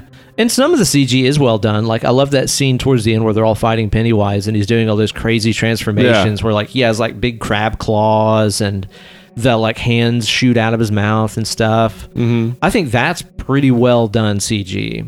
I I love the scene where they're all just beating the shit out of Pennywise. I know, It right? was so satisfying. They get the upper Let's hand beat there this for a little while. motherfucker. Yeah, dude. And now I'm gonna have to kill this fucking clown. yes, that Um, dude, was such a good line. The Richie like fake out. yeah, is is awesome, man. It's Yeah. awesome. Although I will say again, this is one of those things that upon a more critical viewing, I did take I think deeper note of this time than I did the first time. You know, ultimately the kids go down there in the sewer and stuff to rescue Bev. Mm-hmm. And I think that they missed a prime opportunity with the Bev character to modernize this in a way that doesn't Yeah. just feel like, oh, they're just trying to be woke. That- that- and by the way, that's just one of those things that is really kind of getting on my nerves, where it's just like, oh, they did this because they're trying to be woke. And I, it's- I ah, love how you fucking can annoying. I, how you can uh, take something and just say they just did this for this reason, and Yeah. some people will go, "Good, dismissed. You're right." yeah. I like, th- yeah, okay, that's the reason they did it. Is it bad? Well, like why? Just because Why you is that can, bad? just because you can, They had a purpose, decide, lame. Like you can see why they made that decision doesn't make it bad. Just because something's predictable doesn't make it bad. Yeah. Like why is it that? I I mean, it's a teenage frame of mind. And we all deal with teenagers all the time as though they're adults online. It's the craziest shit. We read this stuff on Reddit and we're like, that's probably another sane adult. No, it's Probably not. It's a 12 year old. Probably. And teenagers think stupid shit like that. I know I did. yeah. I don't know exactly. if I Yeah, get because as a teenager, you think everything's black and white. You think you've got it all figured out all the fucking time. I did. And I you didn't. don't. I and didn't you at don't. all. Yeah, No. you don't have shit figured out. So with the character of Bev, I think that they missed a great opportunity to do something different with that character. I mean, obviously, why not as- e- take Ben? Why not take someone else? exactly, yeah, because as we've talked about here, you know, they changed some of the characters pretty fearlessly and maybe purposelessly in some of these parts. Maybe. But with Bev, they had such an opportunity where the entire movie, she's not scared of Pennywise. Yeah. You know, like She's whenever not. Pennywise like grabs her by the throat and lifts her up, she's like, "I'm not afraid of you," and he like s- like smells her and is like really disappointed that he, she doesn't fear him, Mm-hmm. and it's because she's been through so much in her personal life. Yeah, with she's her had fucked up actual dad. real life shit to deal with. yeah, that a scary clown that makes illusions of scary stuff isn't a big deal to her. And they had a great opportunity, I think, to show the message that the shit that you've been through in life can serve to make you less scared and to make you fearless and to make you somebody who can stand up to anything because you've been through the shit. But instead, she still ends up the damsel in distress. I think that's a little weak and a little short sighted for that character. I'm not just saying, oh, because she's a girl, she should have been powerful and been woke. No, even if it was a boy character that had been molested by his dad or Yeah. whatever, You they want had to an- see a resolution to that. Yes, and also too to kind of give the message that like there is a light at the end of that tunnel. Yeah, Right. you've been through some shit, but look how powerful you are. Right. You know, you're now fearless because you've been through the worst things that somebody can go through. I find it interesting that the fear that Pennywise uses against her is blood and hair, which I don't. is puberty. Yeah, that's what I was gonna say. She Yeah. fears becoming A woman. a woman because she sees men as as her dad. Well, and here's the thing too. And again, this is all kind of unspoken in the movie. Mm. Do you think that her dad was already molesting her or do you think that she was fearing becoming a full-blown I think that- sexually attractive woman because that's when her dad was really going to start raping her? Yeah, it's possible. I mean, I, I feel like the way that she knows that the guy behind the counter at the pharmacy He's will- a creep. is a creep. Yeah. seems to indicate that she's had a lot of uh, contact with creeps. Yeah. which is sad and scary. So do you think that she fears uh, puberty and adulthood because she might attract more of that attention or Yeah. because she might get pregnant as real as a result of that kind Maybe of abuse? both. Yeah, I think it's a, it's a little bit of both where it's like she knows it's going to get worse and that she knows. I mean, the fact that the farm, like, if a, f- uh, how are they She supposed knows how be- to play that guy how too. are they like 11, 12? Yeah, 12, I think. If a 12 year old girl started flirting with me, I'd be like, no, this is inappropriate. Yeah. That's strange. Like, And I'd be like, what's your damage? Something but that's bad has the happened thing to is you. she knows she knows which men she could go for and, It's and true. the fact is Yeah. like there are far too many goddamn child molesters Fuck yeah. in the world like we've we've One is too many. yeah one is too many Yeah. uh, uh an exceptionally rich group of child molesters who maybe i don't know used to have a guy named jeffrey epstein who acquired them such girls and maybe jeffrey epstein was going to talk and maybe he somehow just died in prison Oh no, and the cameras in the hallway were off. Case closed. That's the scariest goddamn thing about this world is how many fucking child molesters there are, and the fact that she can pick one out. yeah, and no, Like- I know how to play this guy. I can That guy flirt with right him, be there, like, "Can I yeah, wear he's your gonna want to try to glasses?" fuck me. Yes, Mhm. Ugh. Yeah, you're right. That does kind of speak of her ugh, maybe having experience in that more area. experience, which is a very sad reality of m- men who molest their children, sharing their children with other men who molest children. which is a story that is as old as time, unfortunately. Yeah, Fucking awful. gross motherfuckers. Uh, yeah, very, very fucking awful. But do you know what I'm saying about about Bev? Yeah. As far as like they missed an opportunity there to Yeah, tell a they did. story about people who have been through trauma. I mean, she- becoming strong. You know? Whenever they go into the house, the house at the the well house the first time, she's the only one who says she wants to go in. Like Yeah. everybody's like they want raise their hand to not go in. don't go in the knee bolt house. Right? She wants to go in, and then they don't let her. And there's no explanation for it. Mm-hmm. Like what happened in that moment in between her wanting to go in, them stepping in. Like I don't get it. Yeah, Oh, they drew straws. Maybe did Oh, they draw yeah. straws? I don't know. Did they mention that? I don't remember. But again, if you're drawing straws, wouldn't the person who says I want to go in be like, I don't need to draw a straw. I'm gonna go in. yeah, I'm going. yeah. Yeah, I do think they could have played that that character. I think. Yeah, I agree a little with bit you. better. And I'll and I'll backtrack to. Uh, because I think that out of context, even some of the things I just said might be portrayed as insensitive. I'm not at all trying to say be thankful for horrible shit that has happened to you. Right, yeah. You'll be fine. You'll be strong. I'm and not, a person I'm- I'm who not has saying horrible that. shit to them doesn't have any more of an obligation to be a strong person no, than anyone no. else. I'm Yeah. not trying to tell anybody to be thankful for their trauma Right. or, or that that should make them a superhero. I'm not saying that. I'm just trying to say that could have been a good message for maybe some light at the end of the tunnel. Yeah, there definitely are young girls watching and young boys watching Yeah. this movie going through the same thing. It would have been real nice for them to have a, a hero. Yeah. Yeah. Yeah, And I exactly. think she comes across somewhat as that, but she could have been better, is what you're saying, and you're right. Yeah. I think so. I think so, man.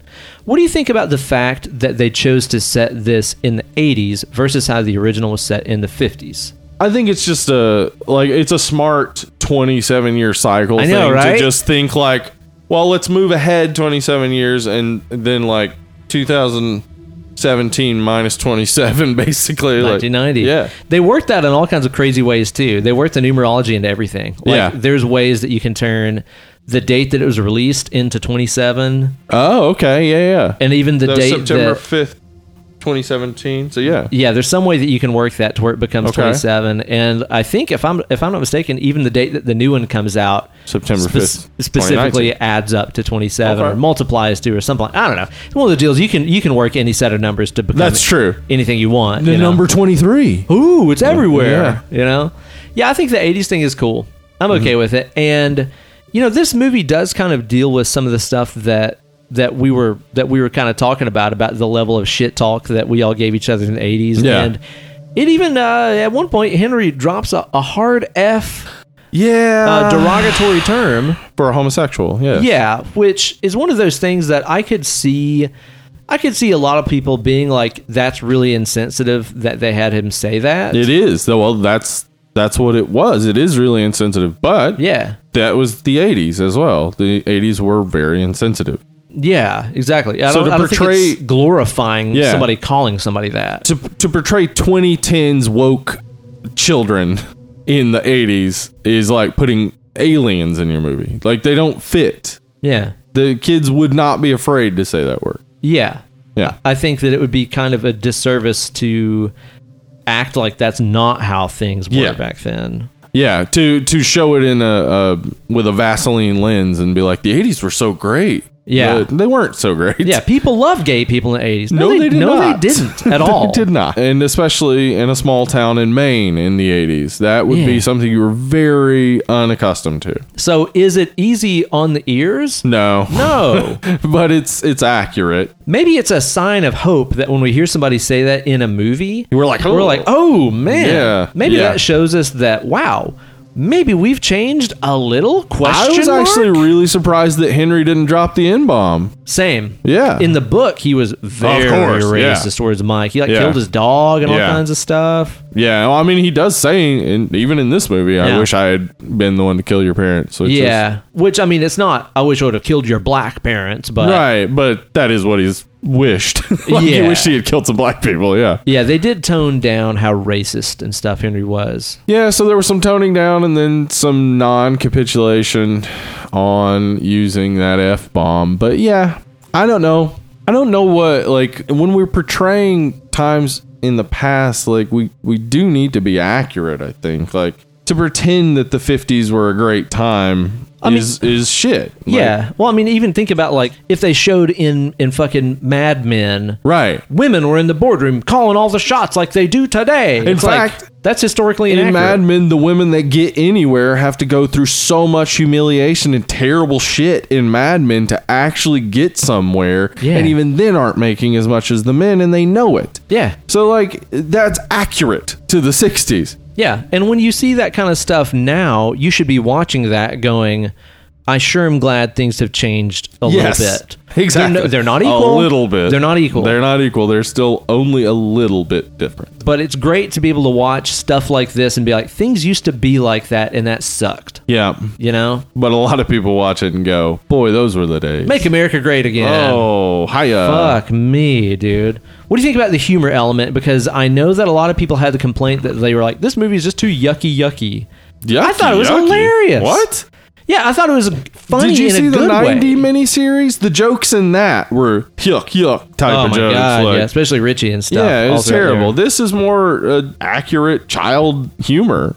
Yeah. It's the type of stuff they say to each other. It's funny. where the fuck did her legs go? Uh, Where the fuck did our legs go? That was awesome. Yeah.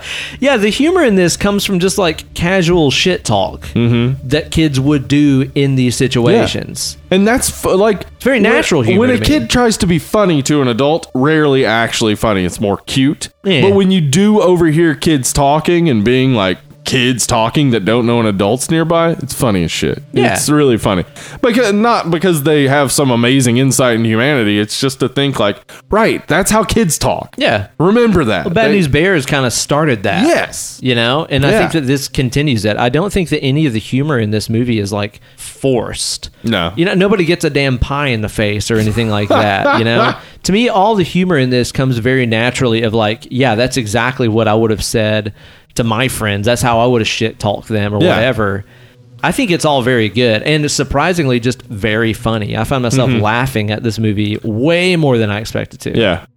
Yeah, I, I enjoyed the humor a lot. I think it added to the camaraderie of the kids. Same. Um, yeah, it all benefited the friendship circle that they had. Yeah. I would imagine there'll be less humor with the adults, think probably, so. because that's how adults are. I mean, you lose some of your sense of wonder and finding everything kind of funny. Everything becomes more serious. Yeah, and that's something I was going to ask you about. Is like you know compared to the first, it's uh, you know miniseries where we had this great stuff with the kids, and then the adults show up, and it it kind of sucks. Mm-hmm. it's like they didn't really change the tones of the two parts of the miniseries. What are you hoping to see that they change here to make the adult segment different, considering they can't rely Mm. on the charisma and appeal and sympathy and empathy Yeah. that we feel for children? Yeah. What do you hope that they do with the adult characters to draw us in and make this? I good? think it's the time for some of that um, research exposition, maybe to go deeper into the story. Them try to really fir- find out more about Pennywise. They can explore their relationships as kids, but also be uh, developing the story. Like they got two hours and forty nine minutes it's is a the big run movie. time Yeah. that like it seems to me there's gonna be a whole lot of figuring out what's going on but also i imagine the first 40 minutes will be convincing everyone to come back mm-hmm. so then two hours of i mean what if the last 30 minutes will be climax denouement in the middle yeah i imagine it's just gonna be some some of that like trying to really discover what's going on with this and how to stop it Whereas before, you know, they just figured like we'll beat it up and it dies because that's kid logic. Exactly. The adults know. I mean, it's come back. Obviously, their kid logic didn't work. Adults know. Well, we need to figure out how to actually kill it. Yeah. So I, I imagine it, it might be a little bit more dry than the kids. I'm sure they've found a way around. I mean, they have Bill Hader in there. Yeah. he's hilarious. He's amazing, dude. I've Yeah. heard he fucking kills it in part Yeah. two. Yeah, I'm with you, man. I hope that they do play up. I think the darkness, the loss of innocence, the loss of idealism, Mm-hmm. Yeah. the experience when you go from being a kid to being an adult. I think that they can really play that up in this, considering how well they established us in that kid's environment Yeah. Mm-hmm. and the, like you said, the logic of the kids and stuff. I hope that they can play that up. I just hope they go a lot more grisly and scary I think they will. Yeah, because Yeah. I mean, if you if you have the your opening kill in the first one be a child getting his arm ripped off, Yeah. I think you gotta really amp it up for part two. Jessica Chastain said that it was like the bloodiest movie she's ever seen. Yeah, or I've some seen. Yeah, shit. I've been watching some interviews with them, and like they all seem to be they seem to be indicating this movie's gonna be a great horror movie. I, hope, so, they're man. right. Yeah. I do too. I have all the faith in the world. I mean, based off of this one, I have all the faith that they know what they're doing, other than with Mike and possibly Yeah. Bev, you know? Uh, I have a lot of faith going into it, and I have a lot of expectations because this first one really did Yeah. completely exceed it. Although I will say, you know, a- again to to kind of go back to some of the little complaints that I got this time, I do think that some of the pacing is a little odd. It kind of seems like a horror movie with an on-off button at times. Okay. So, like for example, whenever Bev has her fear revealed of all the blood gushing up out of the sink and stuff like that, it's very horrifying. It's extremely intense. She's laying on the floor, crumpled up, and then her dad comes in, doesn't see what's going on. The soundtrack is super crazy, Uh-huh. and then like literally the next scene is her and her friends in a montage cleaning it up to the soundtrack of The Cure Right. where it was like, holy shit, this is fucked up. No, they're friends in a They're montage. friends cleaning up blood. Cleaning up blood Uh, Yeah. together. Where it's just like, oh, okay. It kind of feels like it goes on and off of the horror aspects. And don't get me wrong, this movie knew what it was doing, playing me up with a Cure song, Uh huh. which I do adore the fact that they put kind of a Cure sort of B side in this Mm-hmm. movie, six different ways. Fuck, I love that song so much. So I do love that they snuck it into the movie. But do you get what I'm saying about Yeah. kind of- some some of the pacing? It's like you're in a horror movie. Nah, you're in Stand by Me. Nah, it's just kids. Yeah, here's 30 minutes of Stand By Me. Now back to the horror. Uh huh. It's a little Yeah, a little uneven. disjointed, maybe. But at, but at the same time, it's like I think that if they would have kept the horror at a boil the entire time, you wouldn't have had Yeah, it that wouldn't work. attachment of here's real life kids Right. in real life relationships that know each other and shit. Yeah. You know what I mean? So maybe that's good. Uh, You're right that it's disjointed and right that it's good. Yeah. Because we do need to become attached to these characters. So we need to see the children specifically in high stress situations are not going to be acting like themselves. Right. So we do need to see moments of levity and moments of them just being kids. Well, and two, I like the I like the bounce back effect that we get between the kids being caught in these awful situations and horrible things that they can't explain, but then also, you know, the next day they're yucking it up and being kids and shit talking each other. Kids have this amazing resiliency to Mm-hmm. Yes. be kids no matter what their horrible situation is. Right. And that's that's realistic. It is. So I do like that they they keep that element in there where it's like, yeah, they're going through some shit, but they're still friends and joking around and Right. stuff because that's exactly what kids do. I mean that that is true. The resiliency of of kids, like you know, the the stuff that traumatizes you as a kid, it doesn't make you stop being a kid. It really just kind of resurfaces as you're growing. Yeah. Like you don't know how to process it as a kid, so it just sticks around, and you're uh, constantly like mulling it over in your head. But you're also just being a kid. Right. I think one other praise I have about this movie is that I thought that the the soundtrack, both the original score and the licensed material, So good. I thought was Yeah. Mm. I thought was really fantastic. I love that they gave us 80s music by The Cure Mm-hmm. and uh, The Cult and XTC. Yeah. That is like if you know it, you know it. If Right. you don't know it, you hear it and go, "Oh, it's 80s music." But it's not like, you know, fucking uh, Take on Me and Exactly. Like a Virgin and Ice Ice it's Baby not the like same exact Hey, stuff. remember the fucking 80s? Uh-huh. You know, it doesn't beat you over the head. Mm-hmm. It's all kind of B-side stuff. Yeah, it's some it's stuff that you would probably listen to more in the 80s. Like if you Right. were in the 80s, that would be your jam. Your jam is not what comes on the radio. Or on the Spotify Big 80s playlist. All right. right. So I thought that the uh, the licensed material is great, and I love the original orchestral stuff. I thought that it was extremely haunting and very memorable, and really set a lot of a lot of atmosphere musically, even like scale wise. I've not sat down and like figured out a lot of what you know was going on in Yeah. the, in the movie soundtrack. But it sounded to me like scale wise, a lot of it was based around it's a scale called the melodic minor scale. Uh-oh. And the melodic minor scale, just quick, quick theory lesson with Let's hear Uncle it. Ben right here. I'm going into my YouTube personality here for a second. It's just like a major scale. Okay, so Okay. do re mi Oh, fa sol la ti obviously. do. Everybody knows the sound of a major scale, right? Okay. Only there's one note that's different. there's just one note, and that's it. And it's the third note. And as a result of that one note being different, everything else is just like a major scale. Everything else is perfectly orin ordinary and do re mi fa sol la ti do. You know, it's all totally normal except for that third note. And after you hear how that third note is like out of place, Yeah. it then makes all of those other notes that Sound seem out of place. ordinary sound odd. Yeah. And there's a lot of other soundtrack stuff that has delved into that scale that's very effective and very interesting. Yeah, I'm li- yeah, hearing that I'm thinking of the the piano bit at the beginning, the Exactly that. There's like, that one weird thing where it's like, okay, this is odd, and it makes everything else that ordinarily would have sounded happy, uh huh. all the fasolatidos, Yeah, now it sounds dark. Yeah, Yeah, because a that little one off. thing was out of place, Yeah. which I, I love. I think that that really fits into this town where everything looks normal and scenic and beautiful, and there's kids that go to school and hang out in the streets, and there's adults Mm-hmm. that work their Mm-hmm. jobs and come home and yada yada. But everything's a little fucked up, which is s- basically every town, isn't it? Yeah, that's true. yeah, that's true of every time. Everybody's acting like everything's normal, but but, it's not. it's, not, normal at all, man. So good. Yeah, I love this movie. I really, really enjoyed it. You got anything else you wanna you wanna cover? Any more thoughts or anything before you No. get into the review phase? No, I think we've I think we've gotten deep into this one, and Getting all up in that movie's guts. Yeah. Getting up in them dead like guts.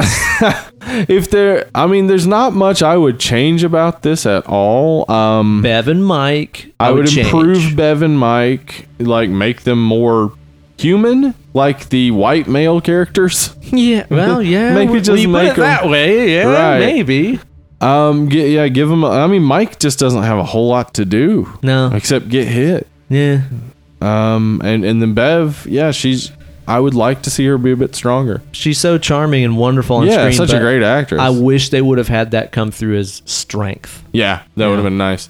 But uh, those aren't big, huge complaints, honestly, in comparison to say other movies where there are a lot more issues and they don't have good minority or female characters. Um, but it, it is it is a knock on it for sure. Um, I think for me, just grading this, I give Mandy a nine. This is more fun to watch than Mandy, but I yeah, I'm, I'm a nine. Yeah. I'm just nine in everything. Yeah. Yeah, It's a good time to be alive. It's a time of nines. have a nine, I say. I can't really argue with you about that at all. I think that it is, you know, again, e- even despite the flaws that I've talked about, it's just such an enjoyable watch. Mm-hmm.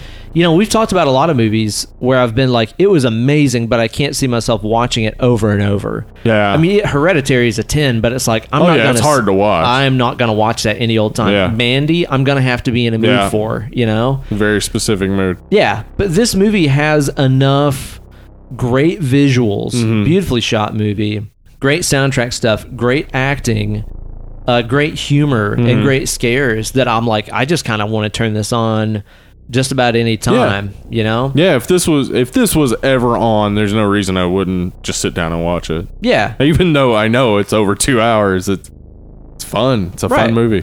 It's one of those for me that is honestly kind of in that same hood as like, yeah, the first Elm Street Right. Yeah. and a lot of those where it's like, is it perfect? No. no, but it's f- infinitely watchable. but I love watching it. yeah. Yeah, I mean, like I said, like this is my third time watching it. I was more critical about it this time, but I still just had a great time watching it. And the time flew by. It's like a two-hour and fifteen-minute long Yeah. movie, but it just seems to go by so fast. And I'll revisit it in the future just to spend time with the personalities and dynamics of those kids because it's so enjoyable and so realistic, and it makes me think about being a kid in the 80s and shit. Of course, yeah, my experience is very different because I was homeschooled and shit True. you know but it's my idealized version of what that hang would have been yeah i'll watch this movie time and time again really really enjoyed it i think uh you know i think i'm probably with you i think it's like a nine Nine. I think that if it would have had those little tweaks to characters like Mike and Bev, Yeah. I think that it could have been, you know, close to a 10 for me.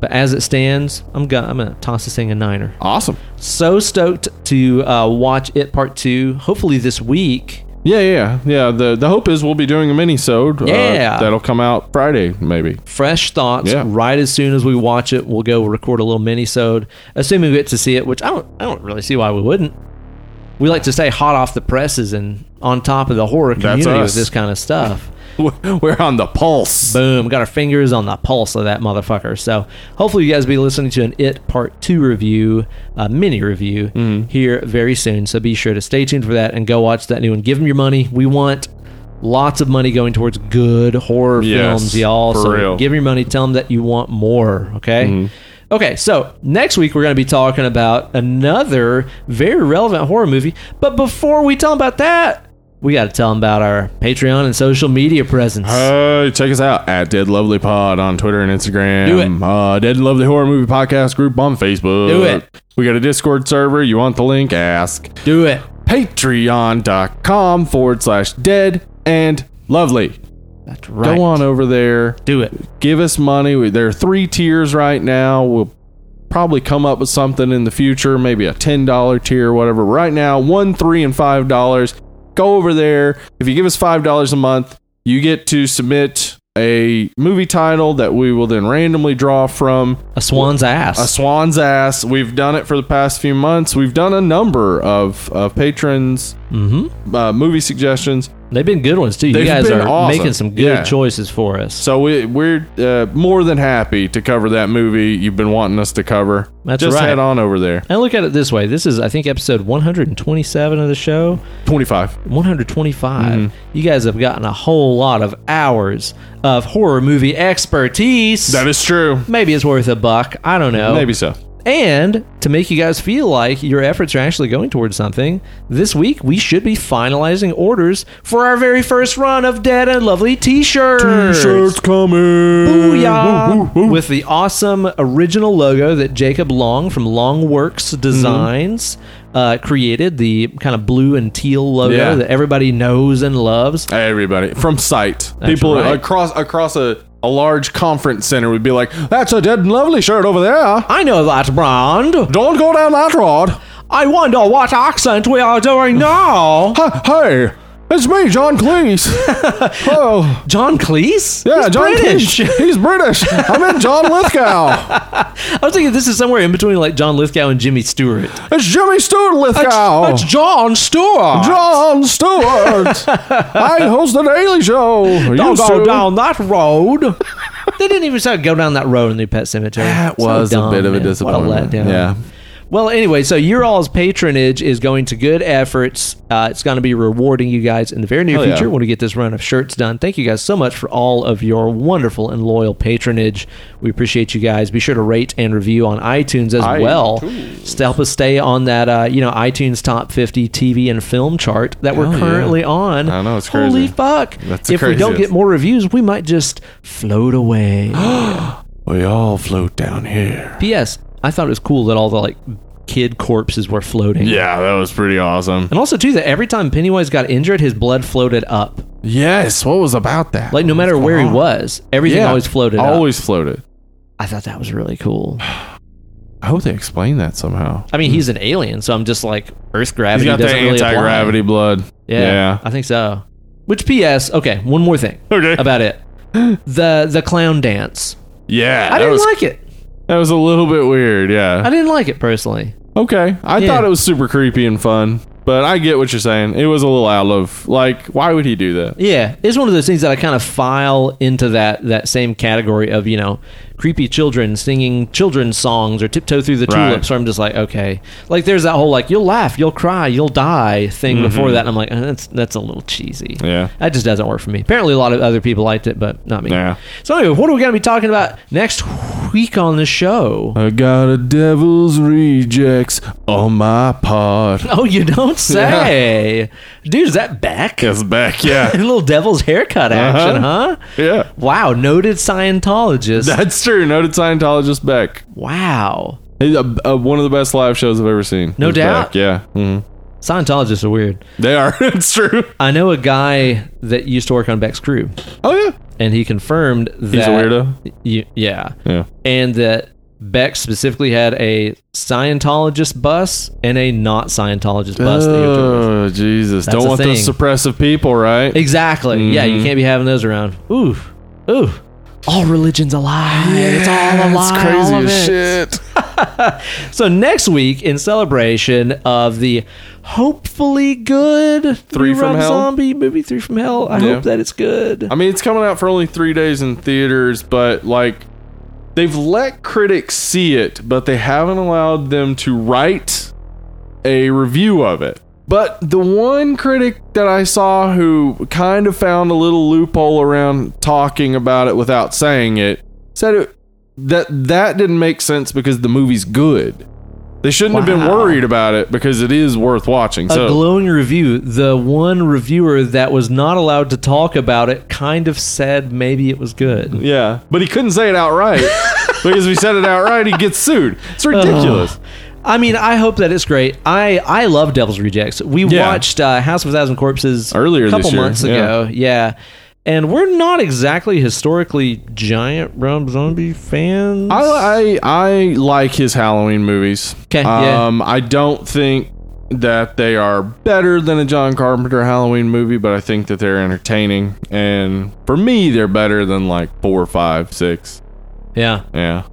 But I can't uh, argue with that. Yeah. You you are right. But he about does that. have. I mean, thirty-one was terrible. I've had a lot of dentist exams that were better than thirty-one. well, 31 or those later Halloween movies. Right, that's true. Yeah. yeah, Yeah. I, I once sat on my balls, and it was better than Halloween six Yeah. for sure.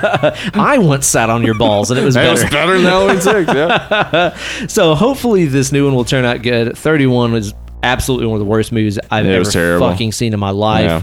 So hopefully he is able to channel some of the goodness that he came up with in Devil's Rejects because I really like this movie and it's Yeah. been it's been years since I've watched. Oh, it. really? Yeah. Okay. So I'm It excited holds to up, I revisit, think. Mm-hmm. you know, and, and check it out again and see if it's as good as I remember, especially under the critical glare of the podcast eye. Oh. So you guys be sure to tune in next week where we'll be talking about the Devils Rejects. Check out our House of a Thousand Corpses, uh, Corpses episode if you want to find out our opinions about that one. It's from a couple months ago.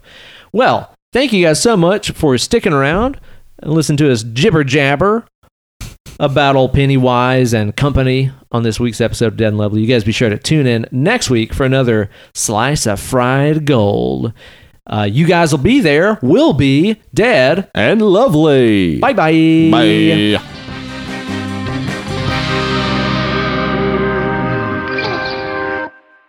Does Two Live Crew really want someone to nibble upon their dicks like a rat on cheese? Yeah. That sounds awful. Uh, they, you know, I'll be honest with you. Most everything that happened in a Two Life Crew song sounded pretty awful. Yeah. Do it but with more teeth this time. yeah, more teeth. What? Said nobody ever, I'm More pretty teeth. sure. Can I get more? And I want to think about our rodents while this is happening. That's gross. Ugh.